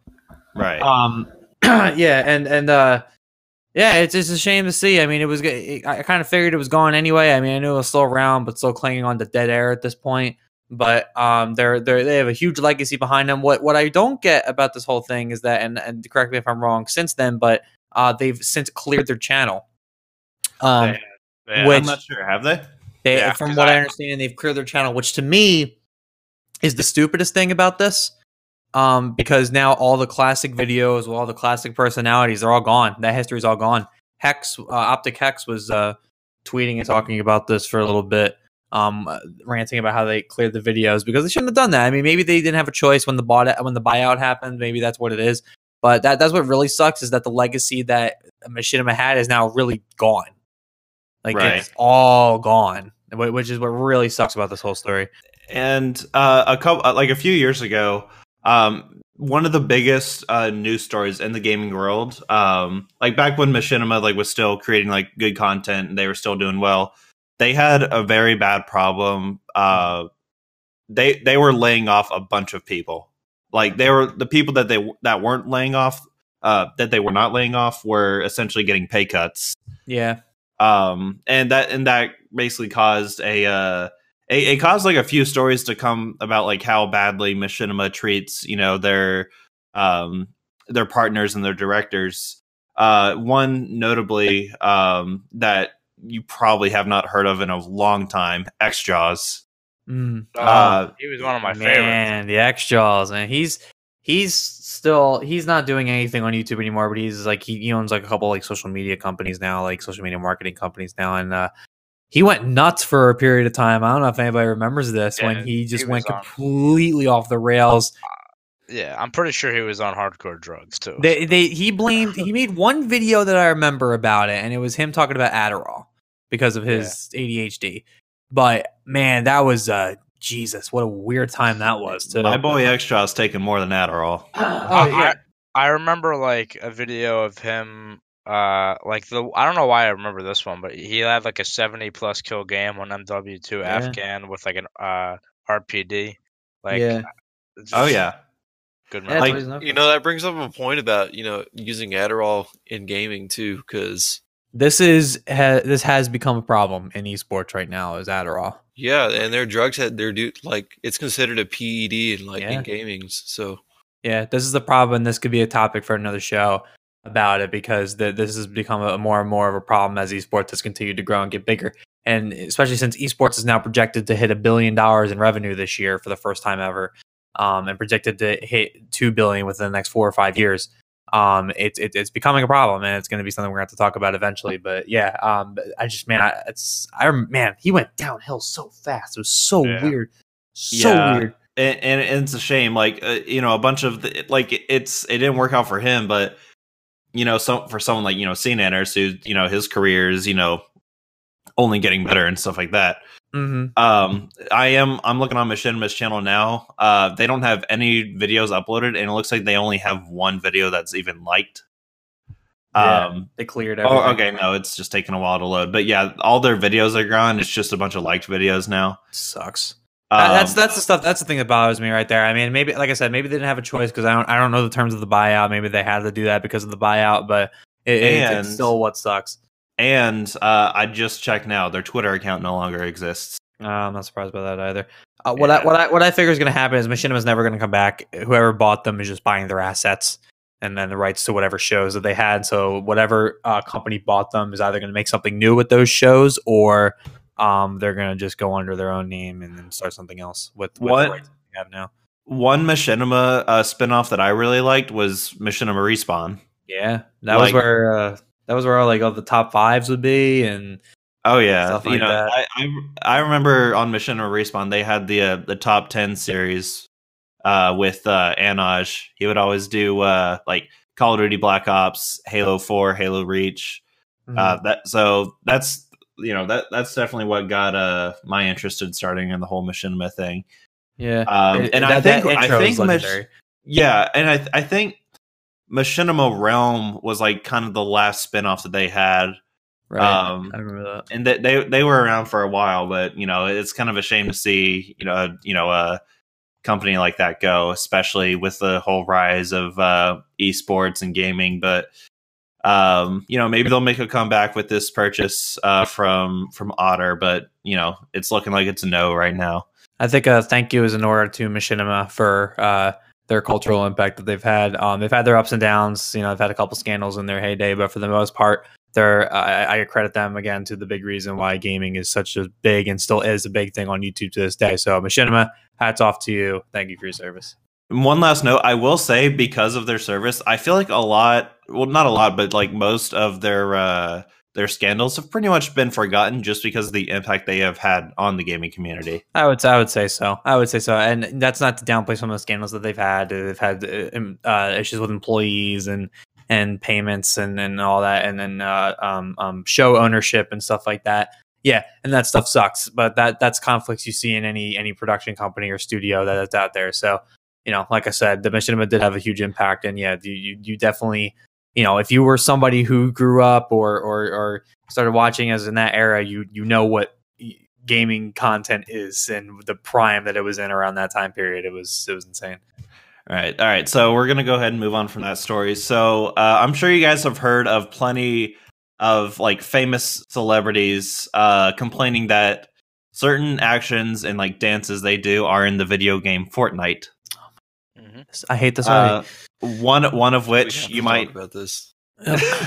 one one of which is Alfonso Ribeiro, who is upset that his uh, Carlton dance was in Uh, Fortnite.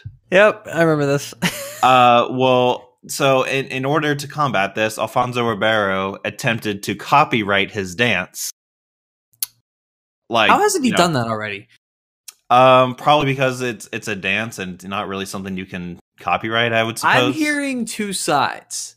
All right. Well, let me get to the story really Go quick. ahead. So, um, he went to the U.S. Copyright Office, and apparently they were skeptical about the Fresh Prince of Bel Air actor Alfonso Ribeiro's ownership claim over the signature Carlton dance, which became, you know, became famous after a '91 episode.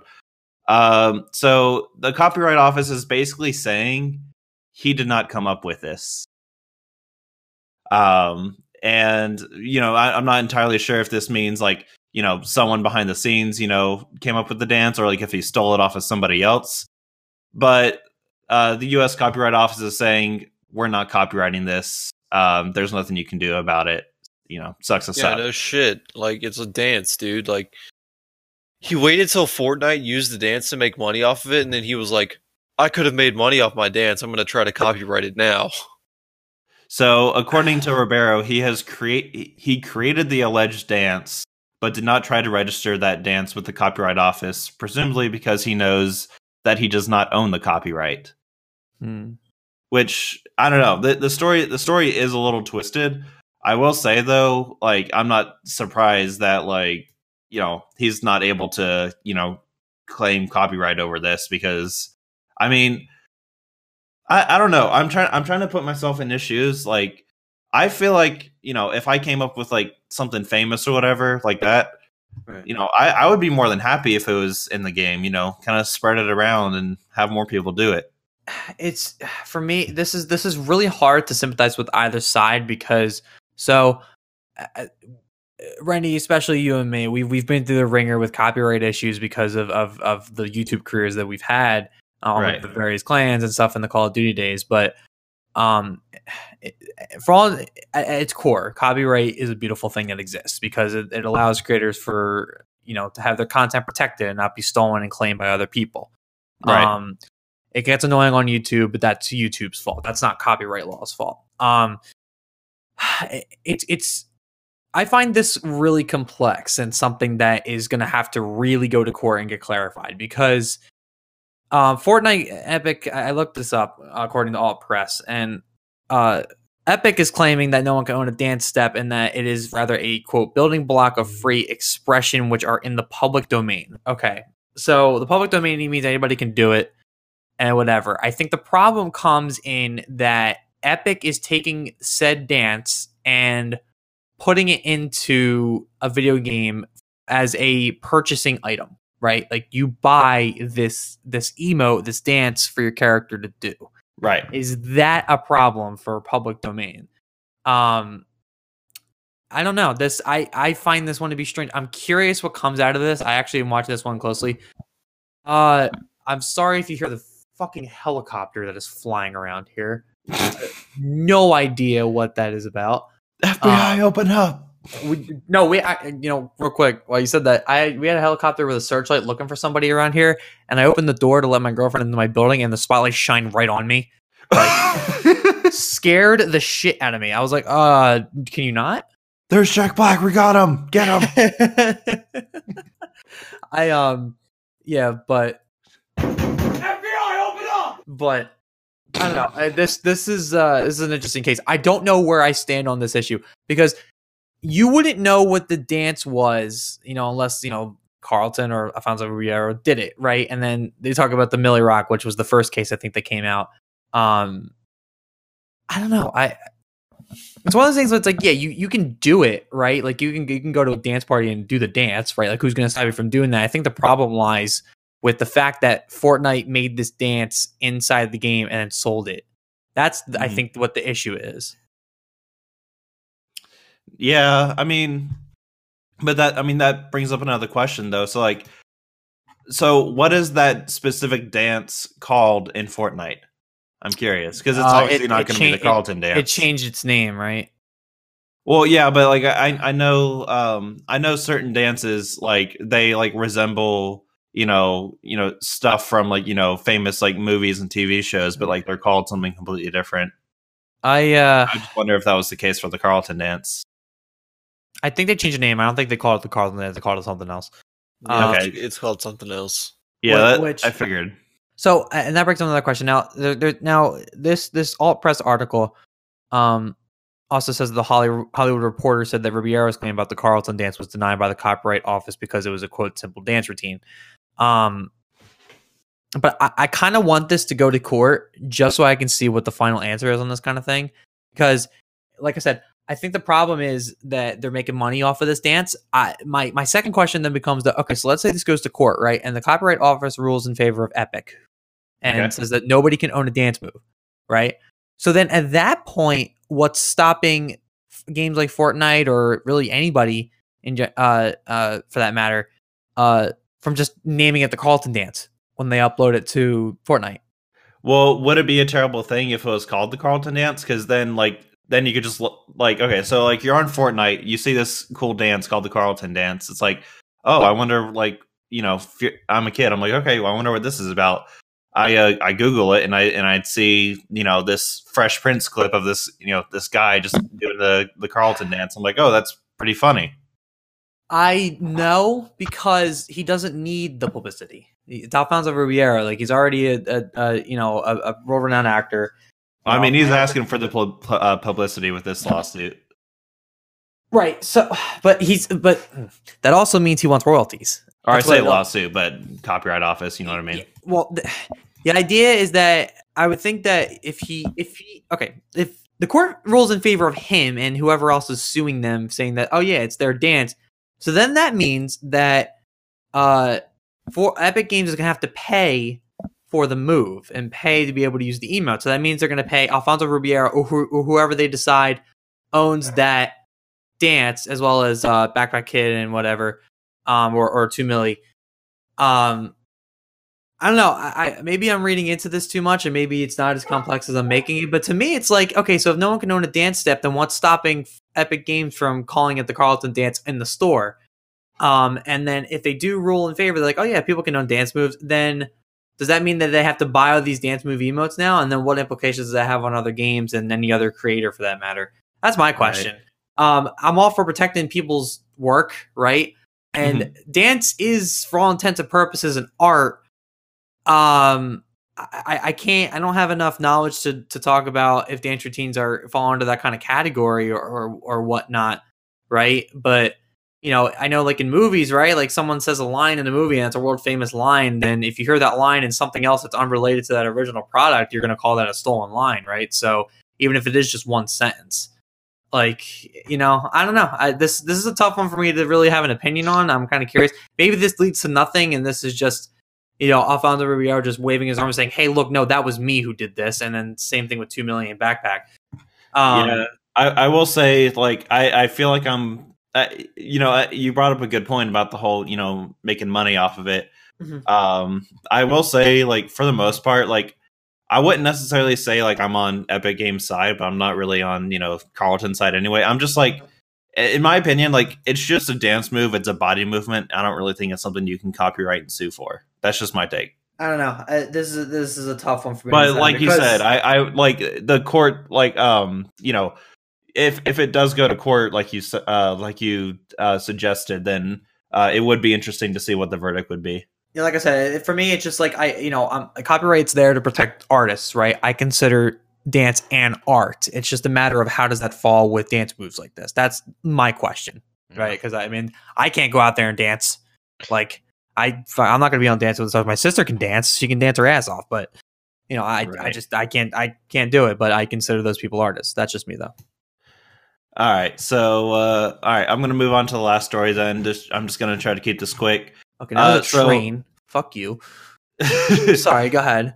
no, you're good. So what is what would you guys say is the most you've ever spent in a video game store? Uh, well, am I buying a console or am I buying games? Anything. You, you're in a game store, you buy stuff. Like what's the Are most you- you ever spent? Are you? Oh wait, are, are you What's the saying? most I'm- I'm- money you ever spent? Yeah, Or- or in a video game store. I would say over four hundred. 400. Uh, you're not talking about like in-game store, like you're buying. Uh, you're at mic- not- GameStop, most you've ever bought. so not like microtransactions, like in a video game. You're talking about like going to GameStop or the Xbox Right. store, and okay. or, Uh, even, or even the elect or even the electronic section of like Walmart or something. uh, uh, that's a, that's a whole different other conversation. I spent thousands in those sections, but uh, in terms of, uh, I mean, I gave two thousand dollars to Best Buy a few months ago. Um, uh, I, I think I'm with Tyler somewhere between four hundred and five hundred dollars. Um, at, at GameStop when I was buying an Xbox One and a few games, probably. Yeah, it's probably the most I spent in one trip. All right. Well, the reason I bring up that story is, or that question, is because uh, a recent copy of Super Mario Bros. Um, vintage, completely sealed, like it's a new copy, Jeez. was just recently bought. I, I can't confirm exactly um, by who. Um, was just sold for one hundred thousand dollars, Hmm. completely sealed, So- not opened. This is the original game. Who the hell found this? Uh, It's always my question with these things. Like, how old is that game? Um, that is a good question. I don't know. Oh, um, 1985, I think. So, 34 year old game Let me check that. Really sealed quick. for 30 something years. Yes, 1985. Did somebody drop it on the way out of the store? Like, how is that still sealed? Um, I don't know. My guess Leftover? is. Oh, well, I mean, if you kind of think about it, like you you could argue um that was one of the first you know generational you know Yeah. video games, and Yeah. someone you know maybe someone just had a keen eye and was like, I want to hold on to you know a few dozen of these. I mean, that my question, like, look, I collect. I've said this before. I collect like sports cards and stuff like that, but I don't really know what the appeal is, in my opinion. And this is my opinion that the collect the game and like, like, or like collecting anything and keeping it in the package. Like, I don't, I don't know. That I never like, got this either. it just um, doesn't make sense to me. So like I collect I I I well I I've I've started a collection with the the pop figures. Um Yeah. yeah, the little small little guys. Um you know, and I have I have a few I have a couple Star Wars ones, I have like a Batman one, Joker. Uh I have a few, right? And I I I- I would like to keep buying them. And everyone insists like keep them in the case, like even my uncle who's like big nerd. And listen, I'm a total movie nerd and everything like that, and I'm all for keeping collector's items in the case every every once in a while to preserve. But for the most part, for things like these, like these pop figures, I'm taking them out of the fucking case. Like what the Yeah. hell? Why am I going to keep them in the case? It's going to take up that much room, and they look better when they're all set up on my desk. Like I have a few sitting here, and they look fucking awesome. Like, Yeah. All right. I can understand like buying. I'm sorry, Brandy. I'll, I'll, I'll, I'm sorry to cut you off, but like, so I can understand like that they want to like okay keep the value by keeping them unopened. I understand that that drives the price up, but for me, I'm not really buying to resell these things. I'm buying these to hold on to these things. You know what I mean? Like you Yeah. know, I, I, and some people I, I've heard do it like in, oh in case you know we're we're we're under, I can sell them and whatever. I don't know. No, I'm I'm all for taking most of them out of the case, at least for the pop figures that, that I collect. I mean, some other items that are like really rare, like maybe not, but yeah, no, I'm with you on that, Ty. So, all right, I'm just reading this article more. It's it's from uh, Ars Tech Technica. I don't know how to pronounce it, but Yeah. uh, so I apparently the cop that copy of Super Mario Bros is actually owned by three different people. What? Um, one one of which is a guy named Jim uh, Jim Halperin, who is the owner of Heritage Auctions. Jim Uh, Halpert from The Office. So, Uh, wait, wait a second. This, Why? hold on. wait, what'd you wait? What'd you What? say, Zach? Jim Halpert. Sh- Jim Halp, The Office. Come on now. N- No, that that's it's it's spelled differently. Damn it. can Uh, I? Can I? I said can Halper Halperin, not take- Halpert. Show is not as funny as y'all claim. Okay, the, we're All right, not let me talking con- about let me this right now because I will fight you. Let me continue. Uh, in the s- in the second, uh, one of the, uh, one of the guys was anonymous, but the third guy that bought it was a guy named. Uh, fuck, I just had his name. Where is it? Oh, okay. Uh, a guy named uh, Rich Lecce. I think that's how you pronounce it. Uh, you may have actually heard of him. He had the Guinness Book of World Record for the largest video game collection. Um, Okay. basically until 2010. So he's just keeping his. He's trying to keep his record basically, or he's just a video game collector for God's sake. Right. Um, and Imagine going to that type of room and just seeing all those games. Like, what the fuck do you do with yourself? Okay, no, and, and the sorry, the third guy that bought it is a guy named uh, Zach Gieg. Uh, he's a collector and owner of Just Press Play video games. Hmm. Is that like a local game store type thing, or like? Uh, I'm not too sure. I'm not too sure about it. Uh, I when I first read it, I was like, I was like, oh shit, he's the owner of like those plug it in and play it, uh, you know, video games. Oh yeah, But I, Uh, I don't, I don't think that's what it is. But I, um, but no, it. So those are the three buyers. Um, which I don't understand how you're you share a sealed video game three ways. Yeah, I like, don't know. You, have to, you got to get papers for that, right? I don't even know. I mean, I I, guess think. I guess with a purchase that's a hundred thousand dollars, that makes sense. I'm just curious what they do with it. Like, it's like the Stanley Cup. Like everybody just tours with it. Like they be like, "Hey, look, I got a sealed copy of uh, Super Mario Bros." And then a week later, you give it to the next guy. Right. I like. I wonder what the chances are of like Ty. If you rem- remember, he, me, and him had a uh, local store called Game Crazy that like had all these old vintage games Yeah. and stuff that they could go to. It's been out of business for a few years, but um, it's just like, I, how do you how do you find these fucking things and these people? A hundred thousand dollars, a hundred grand. That's a car. So That's all right. more than a car. so I do have a question Fuck's for you sake. guys. Mhm. The Let's house. say like let's say like you're well off in life, like you make like a million dollars a year. Would you purchase Uh, this? No, No. Uh, No? Like this, this is what I was talking about. Like that doesn't really mean anything to me. Like I, because I don't care about collecting that stuff. I like- don't know. Like I'm not like so like I'm not a video game collector either, but like I'd almost like I'd be tempted to, you know, have a little bit of history on me. Well, like But- the, the thing is, if I'm buying something like that, I want to use it. I don't want to keep it in Right. the case the whole time. Like I like, but I'm not Well, buying you a video collect game for hundred thousand dollars. Well, that's that's. See, I uh, mean, like- you you have those like just laying around. You don't. No, use no, like, but here here's cards. the here's the difference, Brendy, is that the fact that when he buys a pack of, of cards is that he opens the card. They're expected to be open. You're not reselling packs. You're reselling this game. So he can take he can open the pack and see what he has. Right? That's not against like collector rule here, but co- a collector rule for this case, this video game is that it's not supposed to be open. Okay, so question, Tyler. Let's say you get like an extremely rare baseball card. What are you gonna do with it? um, I would, I, I will say this: I haven't sold a card yet. Like I've never sold a card that I've ever gotten. Like I don't have anything very valuable, but there's a couple cards that are worth a little bit, and I've never sold them. Like if I had to get to the point where I had to sell them, obviously I would. But like I'm cool with hanging on to them. But like, I, I, don't know. I mean, I don't want to say it's like comparing apples and oranges because it's not. Because like baseball cards are meant to be like uh, baseball cards, hockey cards. I collect all of them. Are all meant to be kind of sold and resold. Like it's a video game. Like it's sh- like to me, it means that I should be playing and not like passing it around for money. Like I, like it just it doesn't it wouldn't appeal to me to own a copy of a video game that's sealed. Like it, it's just not my thing. I'll say that it's if I was very well off and that came across me, it's not like I wouldn't consider that type of thing. However, what I will say is that's not going to be the first thing I'm seeking out. I Yeah, think the first sure. thing I'd be seeking out with if I'm looking to buy like kind of uh collectors items is sports memorabilia, like you Yeah, know game game Well- use stuff, signed pucks, all that kind of stuff. Yeah, I was about to say. Well, I like I personally like I'm a pretty big uh like Mario fan in general. Like I love Yeah. like pretty much every single Mario video game. Mhm. I haven't really played the newer ones though, but No, but Ty- but Tyler, going back to my question, so like let's say like you get like a fucking I don't know Babe Ruth card, like Mhm. you're not just gonna like leave it around like in your room and like let it get dusty. You're probably gonna want to like seal it up, right? Well, yeah, get a course. case, Get a of case or like something like that. Yeah. sleeve, yeah. top loader. Yeah.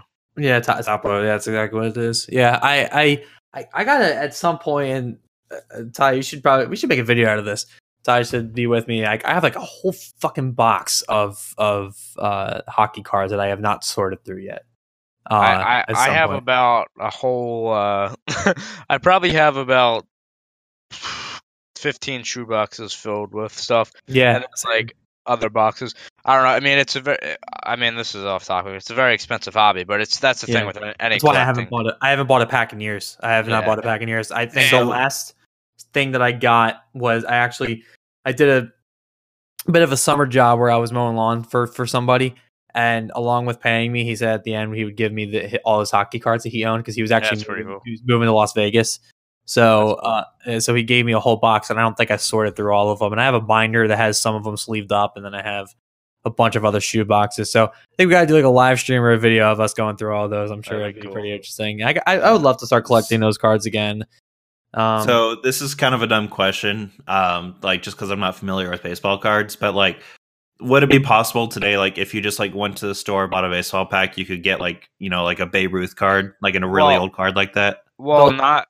It depends because some, like what products you're buying are different. So like you can buy a pack that's strictly 2018, 2019, but you also might buy a box, and these are very expensive, but that has you know your your player your players of today and players of the past. But right. typically it's more modern stuff and then mm-hmm. like you know if you can yeah, like that at least that's what they're making now like they're obviously not making like cards for old like old cards now but yeah the very valuable ones are the ones that you find in old packs that were made back in the day and then you know find them that's right, like this is this is the this is the 1975 Babe Ruth card, like kind of thing. I think it works the same way. Like if you've ever tried like any of the Ultimate Teams in the EA games, like how they have like the you know they have the regular packs that you know you can get like you know top cards in like as like Ovechkin and Crosby kind of stuff, but um also there's like every once in a while they do like a Legends promotion, Legend, right? yeah. Right. So you buy like a Legends pack, and in that Legends pack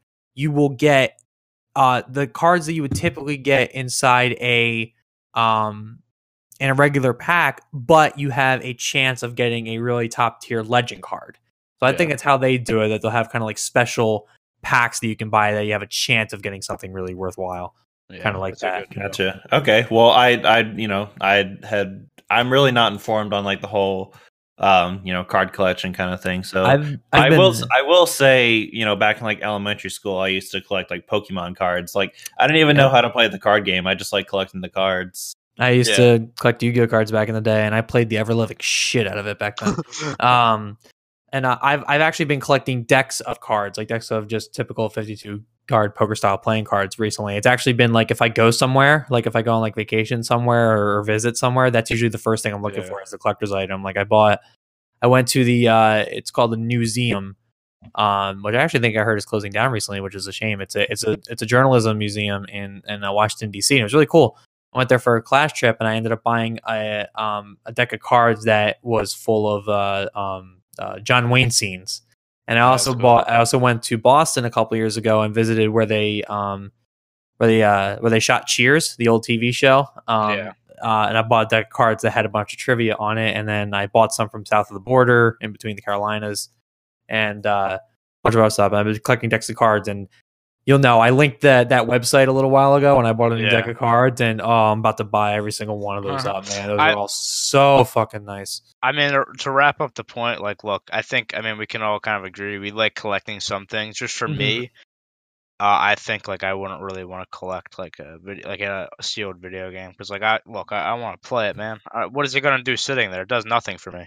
And I know it's the same thing with cards, but you know, cards well, are with a sealed video game though, like if you just like leave it laying around, you know, t- take good care of it, like you know, it'll accumulate value.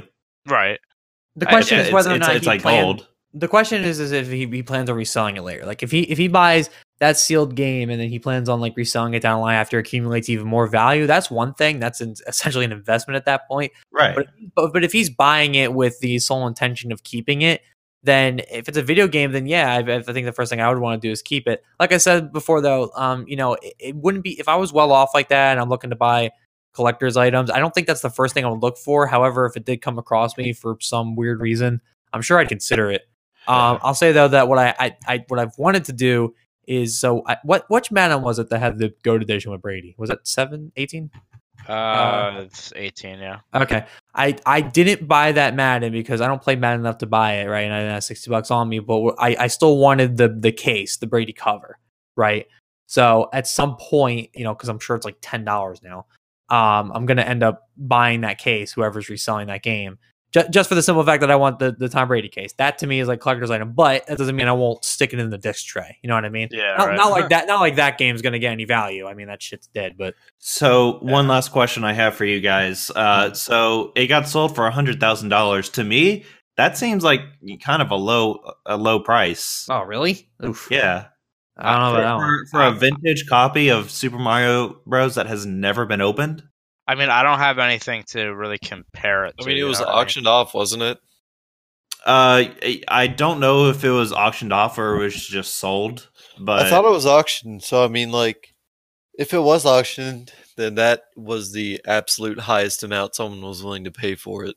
I don't think. I don't the think it was market- auctioned. If it was sold here in the United States, which it sounds like this is a U.S. copy of the It game. is. I okay, so if confirmed it's okay, if it was, if it's a U.S. copy of the game, I don't think the market is big enough for that game. If this was like a Japanese co- uh, copy in Japan, I'm sure it would sell for five times that. that. so if you bought this copy, do you think like if you you know flew to Japan, you'd get a lot more money for it?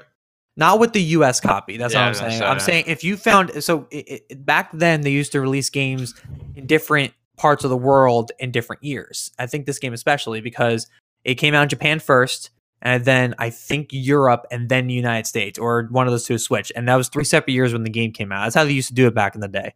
Um, I'm saying if you found a Japanese un uh, unopened copy of the game, I think that would sell for a ton more than hundred thousand dollars, especially and people in Japan and especially the United States would buy that up for a lot more. Um, I think because it's a U.S. copy, it makes a little bit of a difference. I don't know.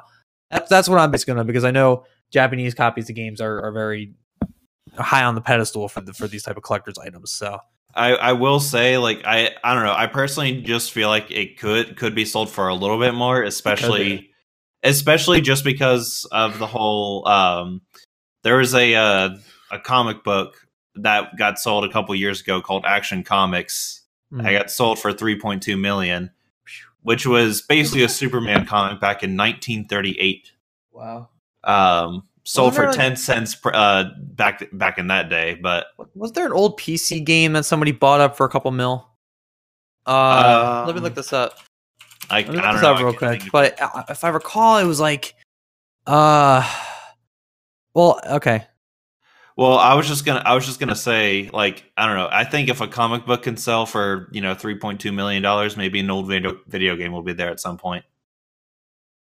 But you Uh. guys you guys can disagree with me on that one. I, I can't say I, I. I mean, we can argue about the worth all day long of the thing. I mean, if it was an auction, then it was an auction. But I mean, it, it could have definitely been worth more. I mean, someone out there is definitely willing to pay more than hundred thousand dollars for that type of thing. I know that person exists. Right. Um, but I mean, hundred thousand dollars is, is still a ton of money. I mean, that's that's should not be overlooked. That's still a ton of money. right. I And I just- really I- I, I Okay. just want to be that rich in my life where I can at least even consider buying a game. Like, that. Right. like that's my goal. uh, yeah. Uh, so yeah. All right. anyway. Well, that's fine. Let's go ahead and move on. All right, and now we move on to our second big topic, and this one is special because for the first time in Come Play podcast history, we have a guest uh, to appear on the show to talk about some NFL. Um, and and I'll I'll introduce him here. Uh, I will say that Bobby, our our good friend Bobby, wrote a guest bio. So this is not my words; it's his Well, why doesn't Um, fucking Bobby read it then? because He's Bob says the host. doesn't- he's on the host. Fuck you, Zach. um, so introducing uh, Bobby's roommate, good friend of his, our guy John. All right, Our guy John. John, our guy John. boy. John, our boy John. man of the So let, let me read. Let me read what Bobby put. All right. So John Travers is a student student filmmaker, Baltimore native, and a diehard Baltimore sports fan, and for some reason the Chicago Blackhawks. He likes to torture himself every day by tuning into Masson. Uh, that's I know it's M A S N whatever. It's Yeah. uh, You said it right. Yeah, uh, and watching the, his beloved Baltimore Orioles give up four home runs in the first inning. Uh, he has something to say about the Flacco trade uh, that uh, has happened uh, over the past couple of days, and I will as well. Well, obviously being traded to the Broncos, but ladies and gentlemen, John Travers. Woo! Welcome aboard, sir. Thank Yeah. you. Thank you for having me on the show. Thank you.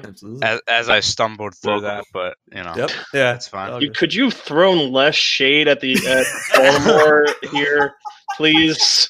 Like, I if I ever get brought back, can I put that? I, say, I love how request? Love how Bobby's the one throwing shade at people for being a fan of certain sports teams. Yeah, I right? Fucking Well, I live in New McCaff. Jersey, even though we have three te- sports teams that are. Didn't we? Didn't we already have this conversation, Mister? I'm a fan of the Warriors before they were good. Get the fuck out of here. I mean, you Well, get on hold him about that, but I feel like I'm more the target. Like I literally Yeah. like a team on the other side of the country. like, like Yeah, but they haven't been good for a while. Eh, I mean, They, they've been good. They just choke. Yeah, they've been since good. a man named, since That's a man not named good. Manning left, I mean, they haven't Yeah. been very good. The Um, Falcons are good. They just choke literally every game. All right, so let's uh we have, you know, so much for the uh quiet time for the NFL season. Um what a week we've had in the NFL. A lot of news. Uh we have the three big headlines here. Um the first one being Joe Flacco, a long time uh Baltimore Raven being traded to the Denver Broncos for well, it, it's basically the the trade can't go through until March 13th, I believe, but uh, in principle being traded uh, to the Denver Broncos. What's which? Oh my God, I can't fucking talk. Here we go, boys. Uh, for Take your time. um, Yep, what good. is supposed to be a um, mid-round draft pick. Um, so me being a Broncos fan, I will have my opinion on this. But first, I'm going to go to our special guest this week, John, uh, to just uh, how you feeling about this? I mean, Joe Flacco has kind of, you know, he's been the guy there, and I know there's a lot of stuff. Uh, you know, for a couple years we were debating if he was elite or not. Uh, that was the big debate in the sports world. But how you feeling about this trade and uh, Flacco leaving? Well, it's interesting you bring up him being elite. In all honesty, um, when you when you look at elite and Joe Flacco, you have to put an asterisk and say uh, playoffs. Uh, elite Joe Flacco because there there are two for some reason. Uh, in the regular season, he's about as inconsistent as a piece of paper floating in the wind, and um, and in the postseason, he's uh, a pretty consistent uh, as far as being good. I mean, he'll throw interceptions typically, but I mean, last time he had a good postseason run was uh, 2012. Because I mean, 2014 was kind of just like, a, oh, look at them, they actually made it in the playoffs this year. Cool, um, sort of thing. But in, in all honesty, when it comes to the trade itself, I got to say the, the Ravens did win on this one because when you look at Joe and his consistency over the past year, and that and that's a big word that goes around with Joe is consistency, where he hasn't produced like he should. Um, when you look at Joe and his value as far as a trade a tradable player, it's maybe you're going to get a six round pick for him typically, but for some reason the Broncos d- decided no, we're comfortable giving up a fourth round to the Ravens in in order to get this guy. So I think that that I, I I would count that as a win for the Ravens because everybody around here, um, like on sports, on various talk radios and various um, various me, uh, social media and media insiders and everything like that, were thinking this we're just gonna have to cut him and cut our losses. We're gonna have to pay him our the twenty million we owe him for the end of his contract, and we're gonna have to go from there with it. Um, Mhm. But for us to be able to trade him to you, for you to take his contract, and and that just leaves you with Case Keenum and figuring out what you want to do. with him. But I would I think this is a big win for the Ravens, but I think it's a bit of a win for for the Broncos as well because what Joe can do because Joe has a cannon, and with playing in Mile High, we've obviously seen him have some success there. Uh, Joe. With Joe's cannon, he'll be able me. to Don't Yeah. remind me of that playoff game.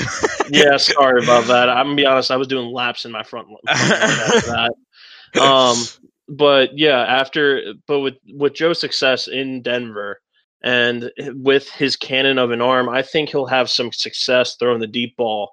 Just the real question, and especially since you do have um, some receivers there, um, I think Joe will be able to have a little bit of success. I'm not saying he'll be a pro, he'll play, he'll be a playoff quarterback nor will he take you to the Super Bowl. I'm not saying that. I mean, I hope he does because Joe's a good guy and everything like that. But it, you know, he'll have some mediocre success there, where he'll where he'll probably finish off his career in Denver, or he'll move on to another city after this year. So yeah. Now He'll it's finish, he'll finish in Arizona. I'm telling you. Arizona. Uh, I disagree. That, that's where think every player goes to think- die. I think he'll finish in Washington if he's gonna, you know, finish anywhere. Either that or Or- Jacksonville. Or, or, or, or he's the second string to Carson Wentz in the Eagles.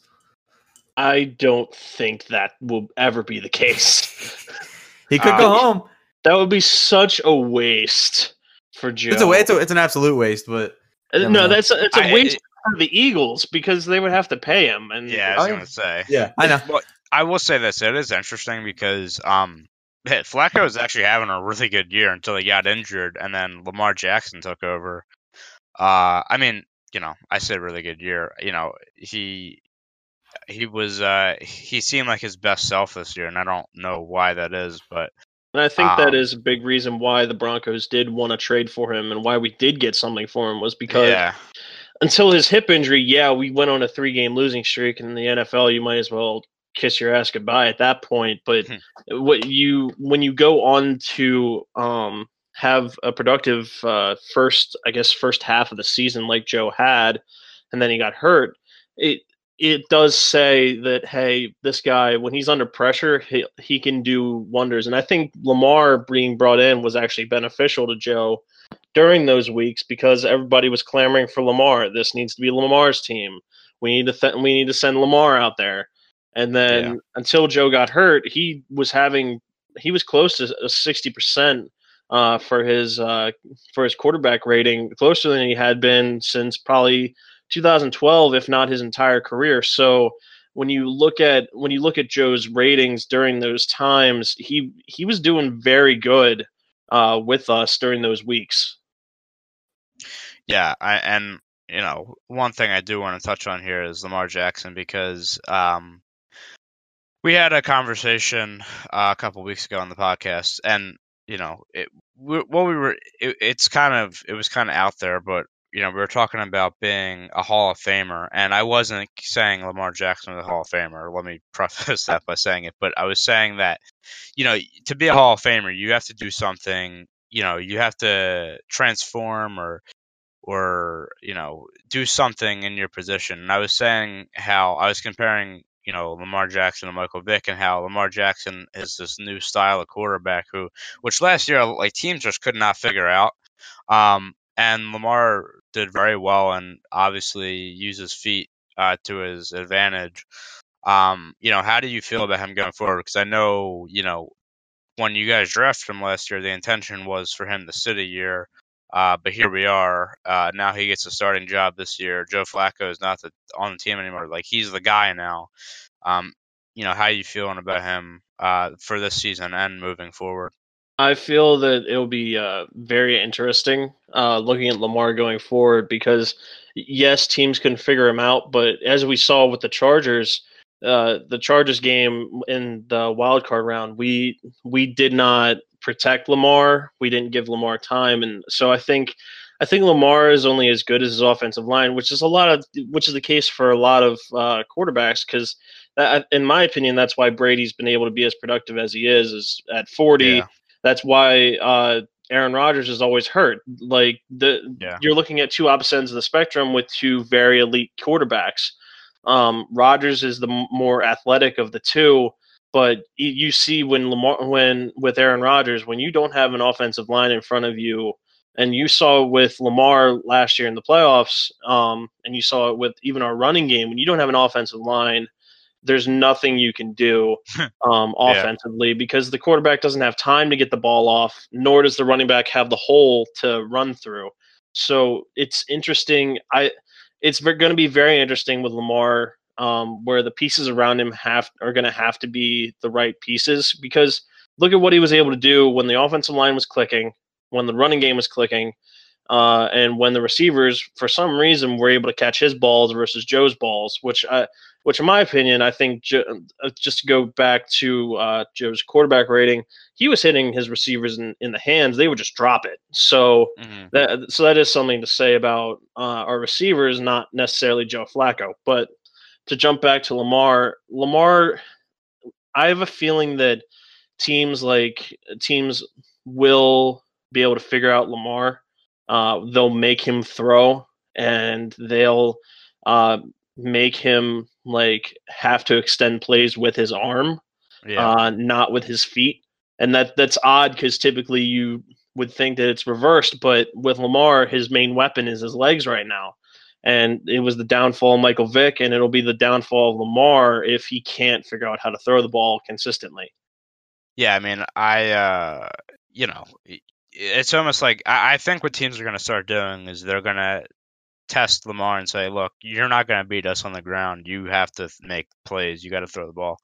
Um, you know, like, it, it- you know, he's just such a dynamic threat. And, uh, you know, it's really interesting what they have. I mean, obviously the the whole thing with the Ravens last year and what their success was based on was that unpredictable offense and then their amazing defense. Um, which you know we've I, I- as a Broncos fan, I can say that defense can alone win you championships. I mean. Super, the Broncos won Super Bowl 50 because of their defense, and it's almost impressive that, that with how bad their offense was, actually won it. So you know, Yeah, and Um, if you look at our 2000 team, we had the best defense of all time. yeah, uh, Wow. with the 2000 Ravens, and that's why um, that's why like they uh, were able to go to the Super Bowl was because of that defense too. And uh, it's just like you know I, I and and I know a lot of people were, but I was a big fan of Lamar Jackson coming out of college. I mean, he's just he's such a dynamic threat, and he's kind of showed it in the league. Now, you know, as a Broncos fan, I don't this this is kind of to me, and I, I don't know who said this, but it was kind of perfectly said. I seen on ESPN um, that you know this is Elway um, just basically trying to survive here. You know, he's taking um he's taking a shot at this point. You know, Joe Flacco is 34 years old. Um and the Case Keenum experiment didn't work out. Um which he, that's a you know, the money that they gave him last year uh, after one good season out of his whole goddamn ca- career was kind of insane. I mean, they gave him a two-year deal for thirty-six million dollars. Um, he was not worth that contract. I can tell you he that. is not worth that's for sure. So he's due eighteen million dollars this upcoming season, and seven million of that is guaranteed. So you know if they end up cutting him or trading, we'll kind of have to see. Um, but they, you know, the Broncos are going to carry ten million dollars in dead money if they cut him. Um, and then as for Flacco, you know, he has he doesn't have any more guaranteed money on his contract, but uh, this year he gets paid eighteen and a half million dollars. Next year, twenty um, twenty point uh, twenty five million dollars, and then in 2020, 24. So I mean, that's a lot of money as well for a guy who, you know, he's been battling. He's getting he's he's 34 years old, and you know some of the injuries he's had through his career and the problems last year. I mean, my you know when I first seen this trade, Grundy texted me and said, uh, you know, the Broncos just got Flacco. My exact words were, "Oh, good. Now we have two um, average." I, I shouldn't say I, Flacco is above average, but we have two average overpaid quarterbacks. Um, and we're gonna have to get rid of one of them here, and it's gonna cost us money. Um, you know, like I said, with Elway, it's kind of just like it almost seems like his last breath. He's just trying to do something at this point.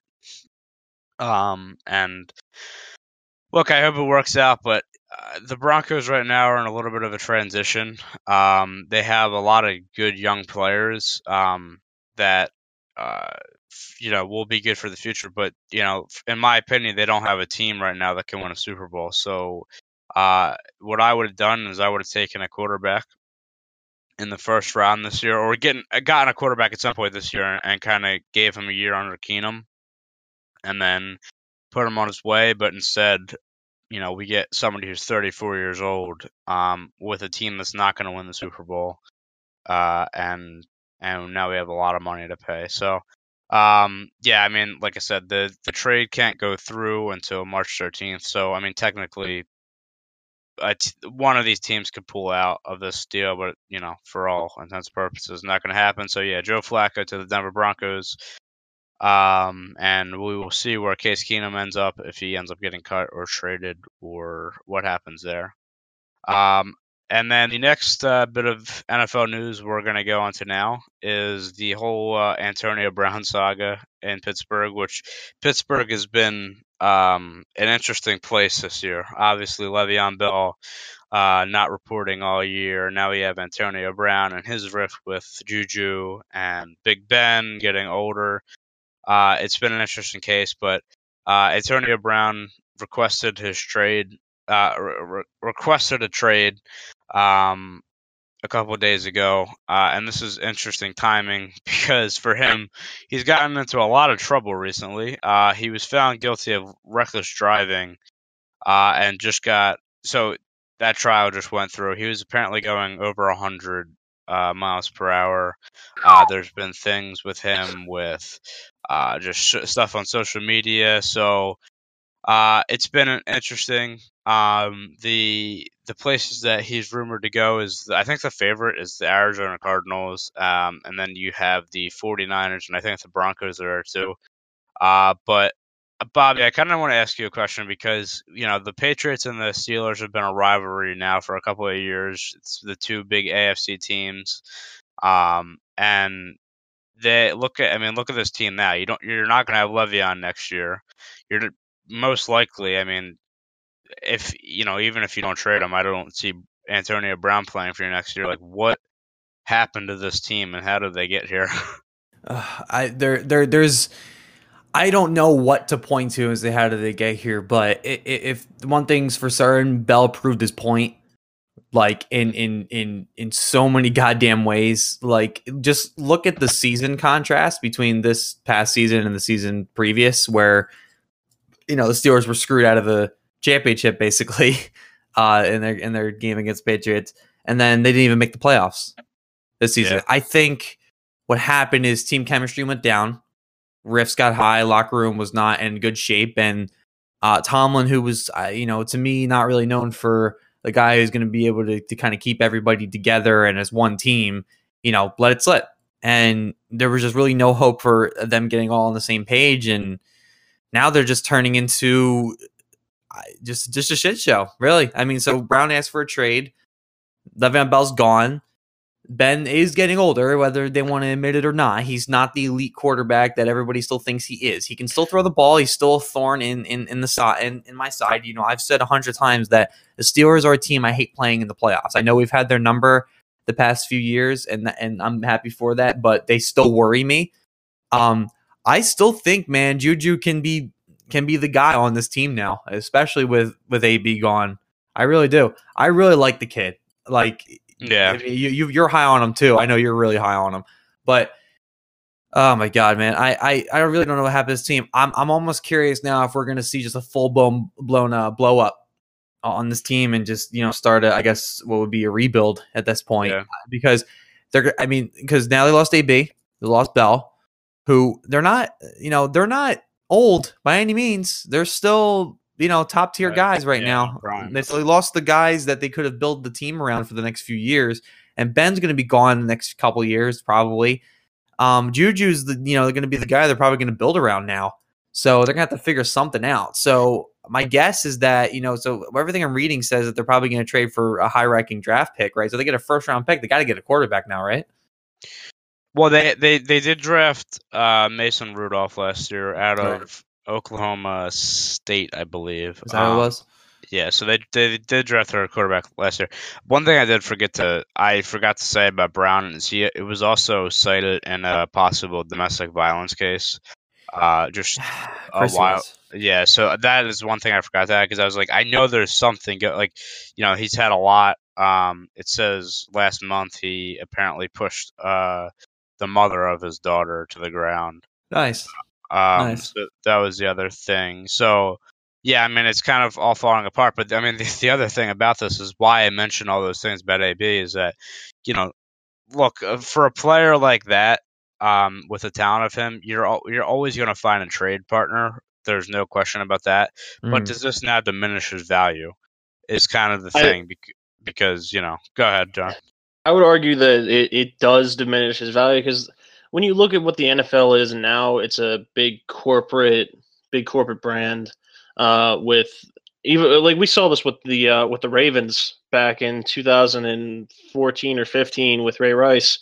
Um, it, that domestic violence uh, case against him, while granted that was on camera, um, that and that and that showed the proof there. It the NFL, when it comes to domestic violence, is very uh, adamant on cracking down on it and very adamant on uh, like being against it. So I wouldn't be shocked if uh, teams were weary uh, going in because the PR nightmare of that, if that comes out being true, um, of any sort of domestic violence, um, which is, in all honesty, is a horrible thing in general. But when it comes to the NFL, they treat it as uh, it's the death sentence for your career. In that in that case, like look at Kareem Hunt. He went from he went from Kansas City to Cleveland, and yeah. look at Ray Rice. He's he's banned from the NFL. It's you look at various cases, and th- these guys they're being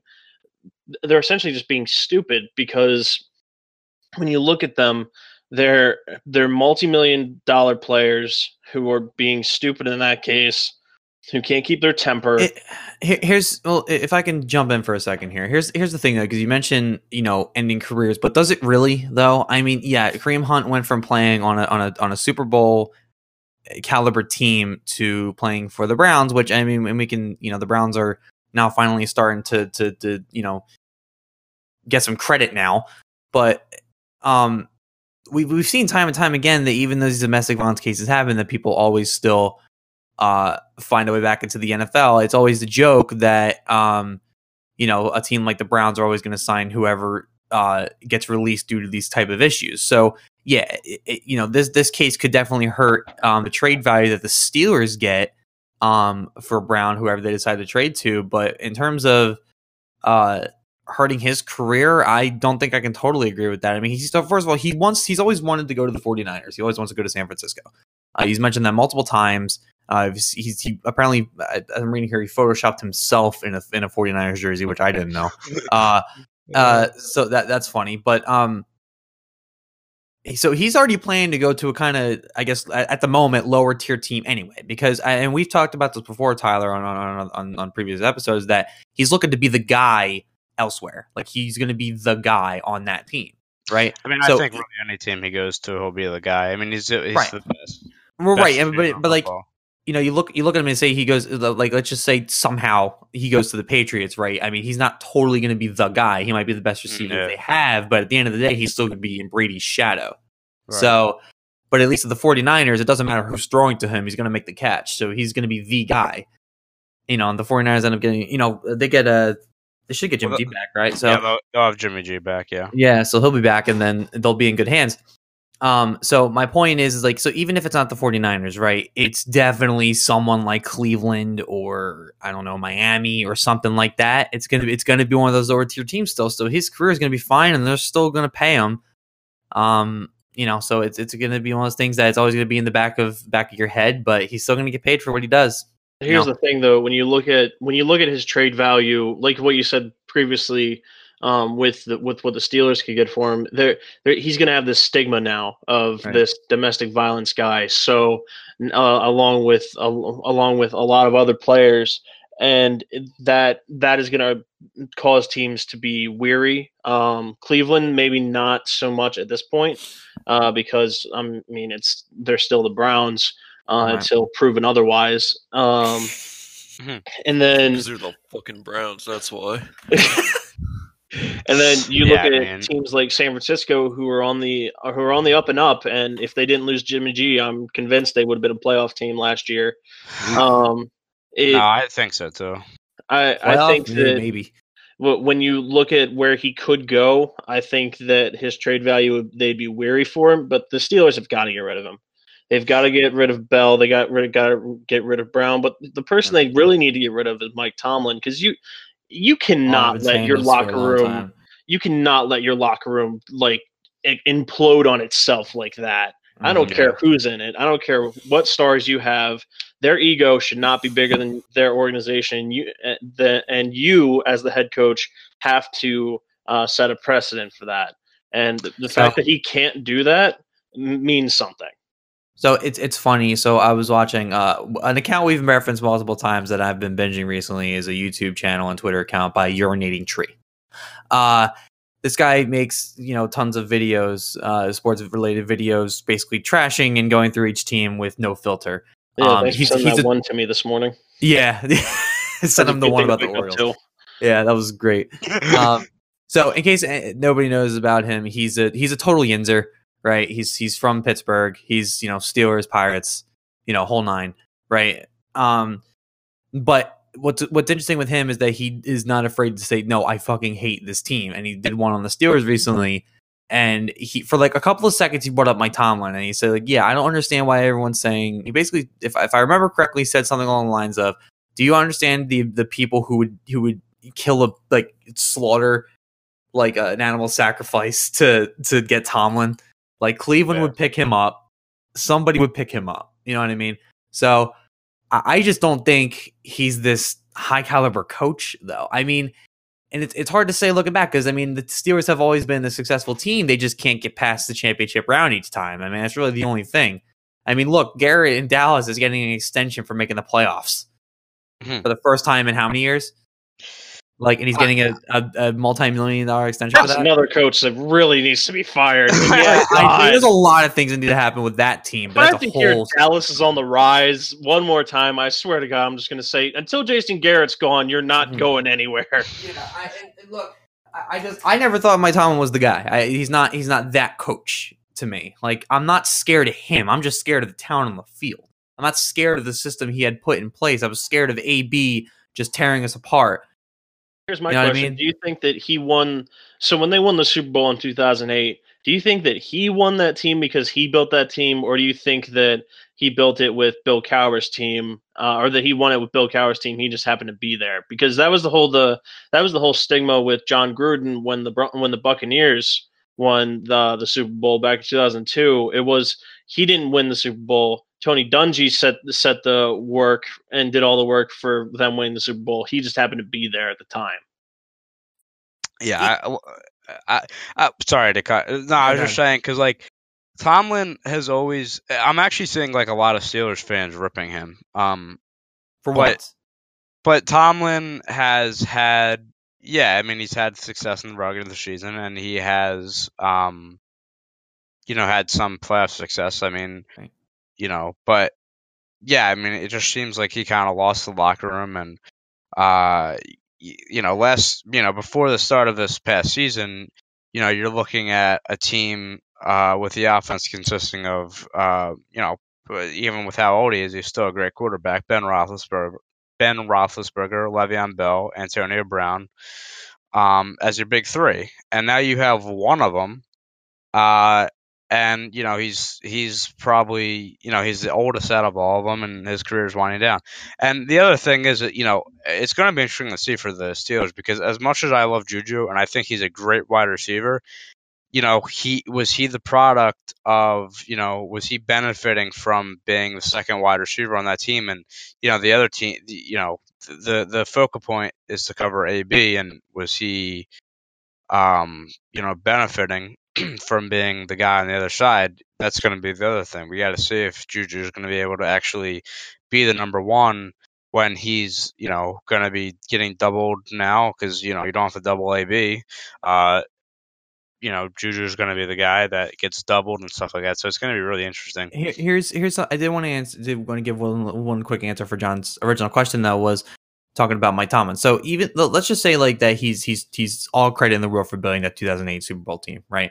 Okay, good for him. But we're 11 years later, right? And you've made the playoffs, you know, multiple times, and but you still haven't gone past the championship round. At what point does oh we'll be there next year stop being relevant, right? Stop being the relevant argument, right? Because now you didn't make the playoffs. So now, now, now you're really in trouble because now, now everybody's looking at you it's like, oh wait, crap, we haven't done shit. We haven't done a goddamn thing. Ten years past flown by years. real quick. Right? Yeah, yeah. I mean, yeah, and you know they're they're probably still high on that Super Bowl, and I I totally expect that. But eleven years later, at one point, does oh we just you know we'll get there next year, we'll get there next year. Just stop being the, the argument to make uh, for for keeping Mike Tomlin because now his locker room fell apart and he couldn't get back together, and they missed the playoffs. So I don't think there's any excuse anymore.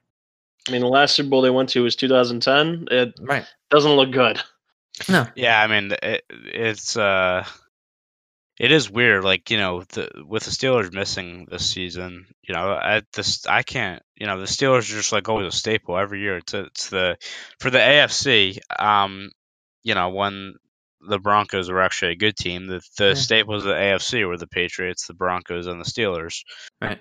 Um and now it's the Patriots. like that like like you know it's just it's Yeah. something but let's let's move on because we are kind of uh going uh, over here but last thing i just did want to touch on was uh and john had mentioned this kareem hunt signs with the cleveland browns um the the browns kind of did it in the most browns way possible too their twitter you know they didn't comment on th- th- literally their twitter just said we've signed kareem hunt and that was it and I, I believe it was read a the statement. I thought.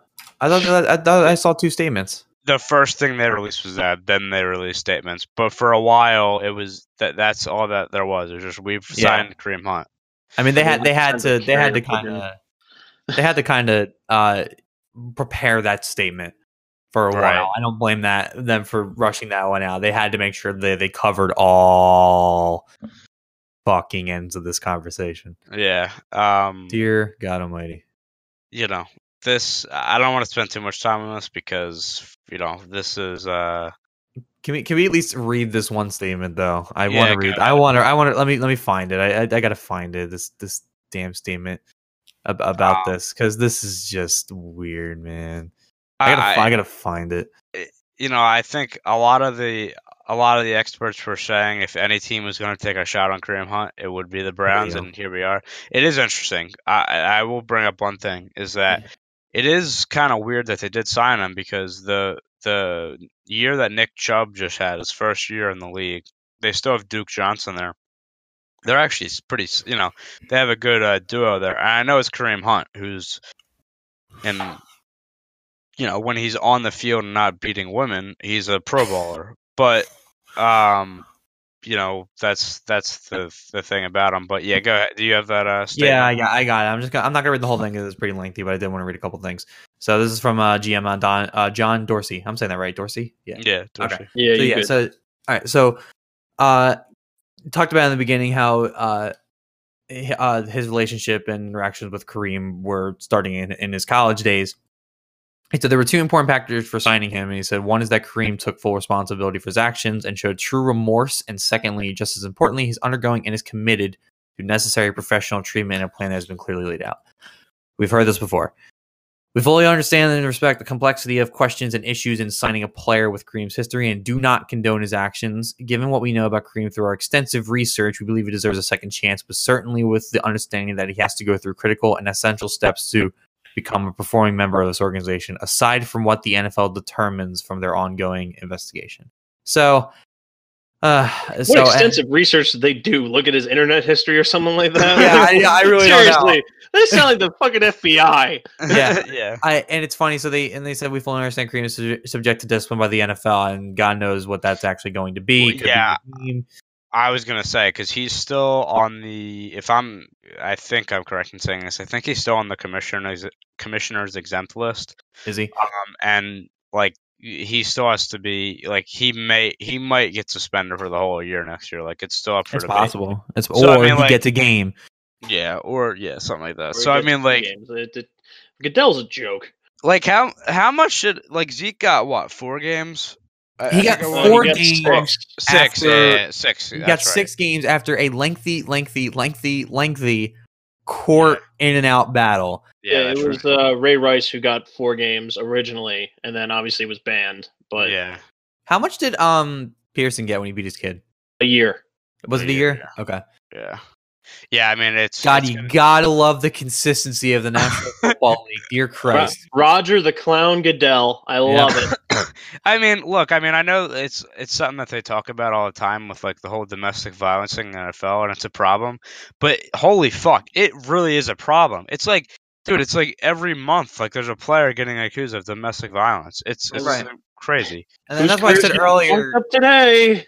That, That's why I said earlier about AB. Like, of course he did, because it, it's always a high profile player, you know, going through some type of career changing move, and sometimes it's like, oh wait, did you know there was a domestic violence case a few years Yeah. ago? It's like, oh my god, uh, it's it's it's it's a train wreck, right? And there, you know, there there there are people who debate like, you know, if there's any domestic violence cases that shouldn't be even allowed in the NFL, and uh, you know, I'm not going to get into all that. The, the problem being is that it's not about uh you know whether or not they want to be in the NFL or not. It's that the NFL can't make up its goddamn mind over how much they should suspend or punish a player each time this Yeah. happens. Right? They don't have a set precedent, and I think the other part of it is too is that whatever research, like you know, we, we're making fun of the intensive research that that the Browns did for Kareem Hunt, but what research is the NFL doing?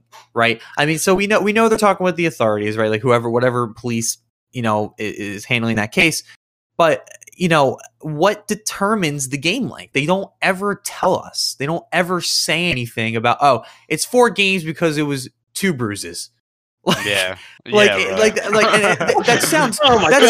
sounds that sounds stupid and messed up but truly like what else could it be right Yeah. like what what what is the precedent for suspending somebody a year versus a game for domestic violence cases that's what i don't understand Think, I think Roger Goodell is just throwing darts at a dartboard, and wherever it lands, that's what they get. yeah and it's like And the And the other thing is like it's the- got to it's got to be a plea deal thing, right? It's like okay, look, you make a lot of money. You are one of the top draws in the NFL right now. If you go into care, I will give you one game, Uh-huh. and that's the conversation. I'm I'm convinced at this point.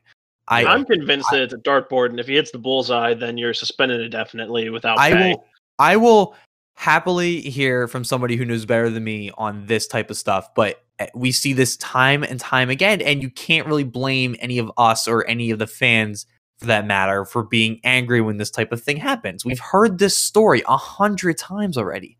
At Yeah. what point do they crack down on this completely and say, look, if you do this, you're getting a year. Like, that's it. Because they'll they'll take four games. Like, you know, say say Hunt gets four games. Okay, he's back at it and top star is not, you know, top star of the NFL again. Like it, Yeah. it's not, it's like it doesn't matter. You know, players will hesitate more for a year. You know, it, it it's kind of a, a domino effect here. Well, to to get off of uh, um, the domestic violence issue, Yeah, please do. Hunt, uh, just looking at, we've seen it before with even Adrian Peterson. He goes from uh, MVP of the league with the Vikings to bouncing around the league with, uh, where is he now? Washington, and Yeah, wa- finding yeah. success there finally after what five other teams, something something like that. Uh, it- So- you know, yeah. He played for, he played for New when- Orleans and was and was pissed off that he wasn't top running back, so he got So traded. to Arizona, yeah. Right. The- so when you look at when you look at running backs, there, I there's a, almost a question: Are running backs a product of systems, or if they if because a lot of a running back's uh, future depends on the offensive line that he has. Yep. Uh, and I went back and I had said this with Lamar Jackson. Without the hole, the running back can't do shit. So when you look at the uh, when you you have to look at Cleveland's offensive line to to even decide how Kareem Hunt will even do. Um, because obviously he'll be fine as a receiver because Baker Mayfield, unless he miraculously, like for some reason, unfortunately, uh, like breaks himself in like a million different pieces and cannot play for next year. then Kareem Hunt will be fine as long as he's on the field. If he's not, if he's not on the field, um, if he's not on the field, uh, because he's suspended, that's a whole different issue. But if he's a run, but if he's actually running the ball and not going out as a receiver, then the that's a big question as to how he'll do. The other thing too, the other thing too is that entire. Sorry to cut you off, but No, the, the the other thing too is like it, you know that this is him on this team now. Given he's not given a year suspension, the Browns now are kind of a threat in a way. Um, because now I you know, know. ba- ba- Baker Mayfield has proven himself. I, I feel like I don't know if I, Yeah. what you guys think. I think he's proven himself. I I mean, he had a good first year for sure. right. So and Honestly, then he's my I think favorite they, quarterback. I, I love genuinely my favorite quarterback. I love Yeah. you know. I a like lot of people Lamar and everything, shit but- of college, but Well- goddamn, I wish the Broncos got him. remember when they said that like he was going to lose his draft value because when he grabbed his crotch at that one game. Yeah, yeah. Like I'm like, no, he's not. He's he's gonna be Yeah. fine. People love this shit. So, uh, but no, he, I think he's proven himself a quarterback, and now they filled the hole that they really need on offense. Now they have a a a potentially killer running back now. Okay. So, we can't say killer. oh jeez, Uh, you know what? Yeah, on, you know talking what? the NFL. Yeah, Like, you know come what? on. Yeah, I'm there. I'm sorry. If A, we were talking about good, baseball, that'd be different. solid, Like, seriously, talented running back. there you go. Definitely Better creates some words. opportunities on offense. Sorry, yeah, bad Better choice of words. I apologize. pal. Yeah, I apologize. Come um, on, don't just take out half the NFL here. but no, I mean it will be interesting. You know, d- does that mean Duke Johnson goes probably, and he was probably their, you know, because he would be their best uh, receiving back. So you know, Mhm. we'll see. But yeah, the I would- Browns could be a. Could the I would Browns be a argue he doesn't. I think they, uh, I think they're trying to build a. What's the proverbial the the old phrase from back in the day? The three headed dragon at running back. Yeah, yeah. I well, think- it, it- I, I think look, that's what I they're think trying to do. I think they, if they could, they would. It's just I don't know. It might be a, a situation with salary cap. I mean, I know uh, the article I'm reading. Uh, it's from CBS, and you know, I don't know if this is completely true or not, but they're saying Kareem Hunt only signed for about a million dollars. I was about to say he's not in any any place to make high demands here. Yeah, he's not. He's not. But give give him give him a season or two, and he will be. Okay, Yeah. yes, but that's after a season or two of productivity and whether or not he even produces. or he even plays. So that'll be interesting. Um, but let's. Uh, we've been on this for a hell of a long time, but uh, it was a good talk. Um, you know, we It, is, we're it gonna. has been fun. Yeah, we're gonna move on now. Thank you, John, for joining us, our first ever guest. Uh, really good discussion points. Hopefully, we'll be back. You'll be back on again I will happily come back if uh, if you if you're willing to have me. Well, we- well, uh, so the other thing I want to mention, you know, I meant I mentioned it in the in the uh, trashy guest bio that I wrote for him earlier. He's also a huge Orioles fan. I know baseball is going to be coming up very soon, yeah. um, so I'm sure we'd happily have him uh, on for some baseball talk if he's willing. Oh, willing to- that'll be fun. Yeah, yeah. but uh, Hey, thanks yeah. for coming on, dude. Yeah. For now, thank, thank, you for having me. Yep. And Uh, uh, Th- thank you guys so much again. Yep, thank you. I'll talk to you soon. uh, man. yeah, we're gonna move on now to Zach's track of the week. Uh, this week I have a deep dubstep song. I'm gonna go with dubstep today since I'm going to see Excision tonight in Atlanta, sold out show. Um, it's called. It's a song. First of all, I want to say it's a song made entirely out of sounds from Monty Python and the Holy Grail. Oh my god, what? It's called Knee Womp by Sloth. Oh my god, I'm listening to this later. God damn it. I'm gonna go ahead and post it on Twitter. So if you like, if you like underground, you know, electronic music, if you like dubstep, give it a listen. Cool All right. song, and also if you like, uh, if you like Monty Python, definitely check it out. Oh yeah, that's why I'm interested. Good stuff. All right, we're gonna end the show there. Uh, thank you as always. Uh, we're having a lot of fun doing this milestone episode for us today, episode twenty. Uh, as always, I will plug everything. Um, I will just say if you need to contact us or want to contact us, um, at Complain Network on Twitter is where to reach us. Uh, I do want to say a special thank you again to our uh, guest this week, John.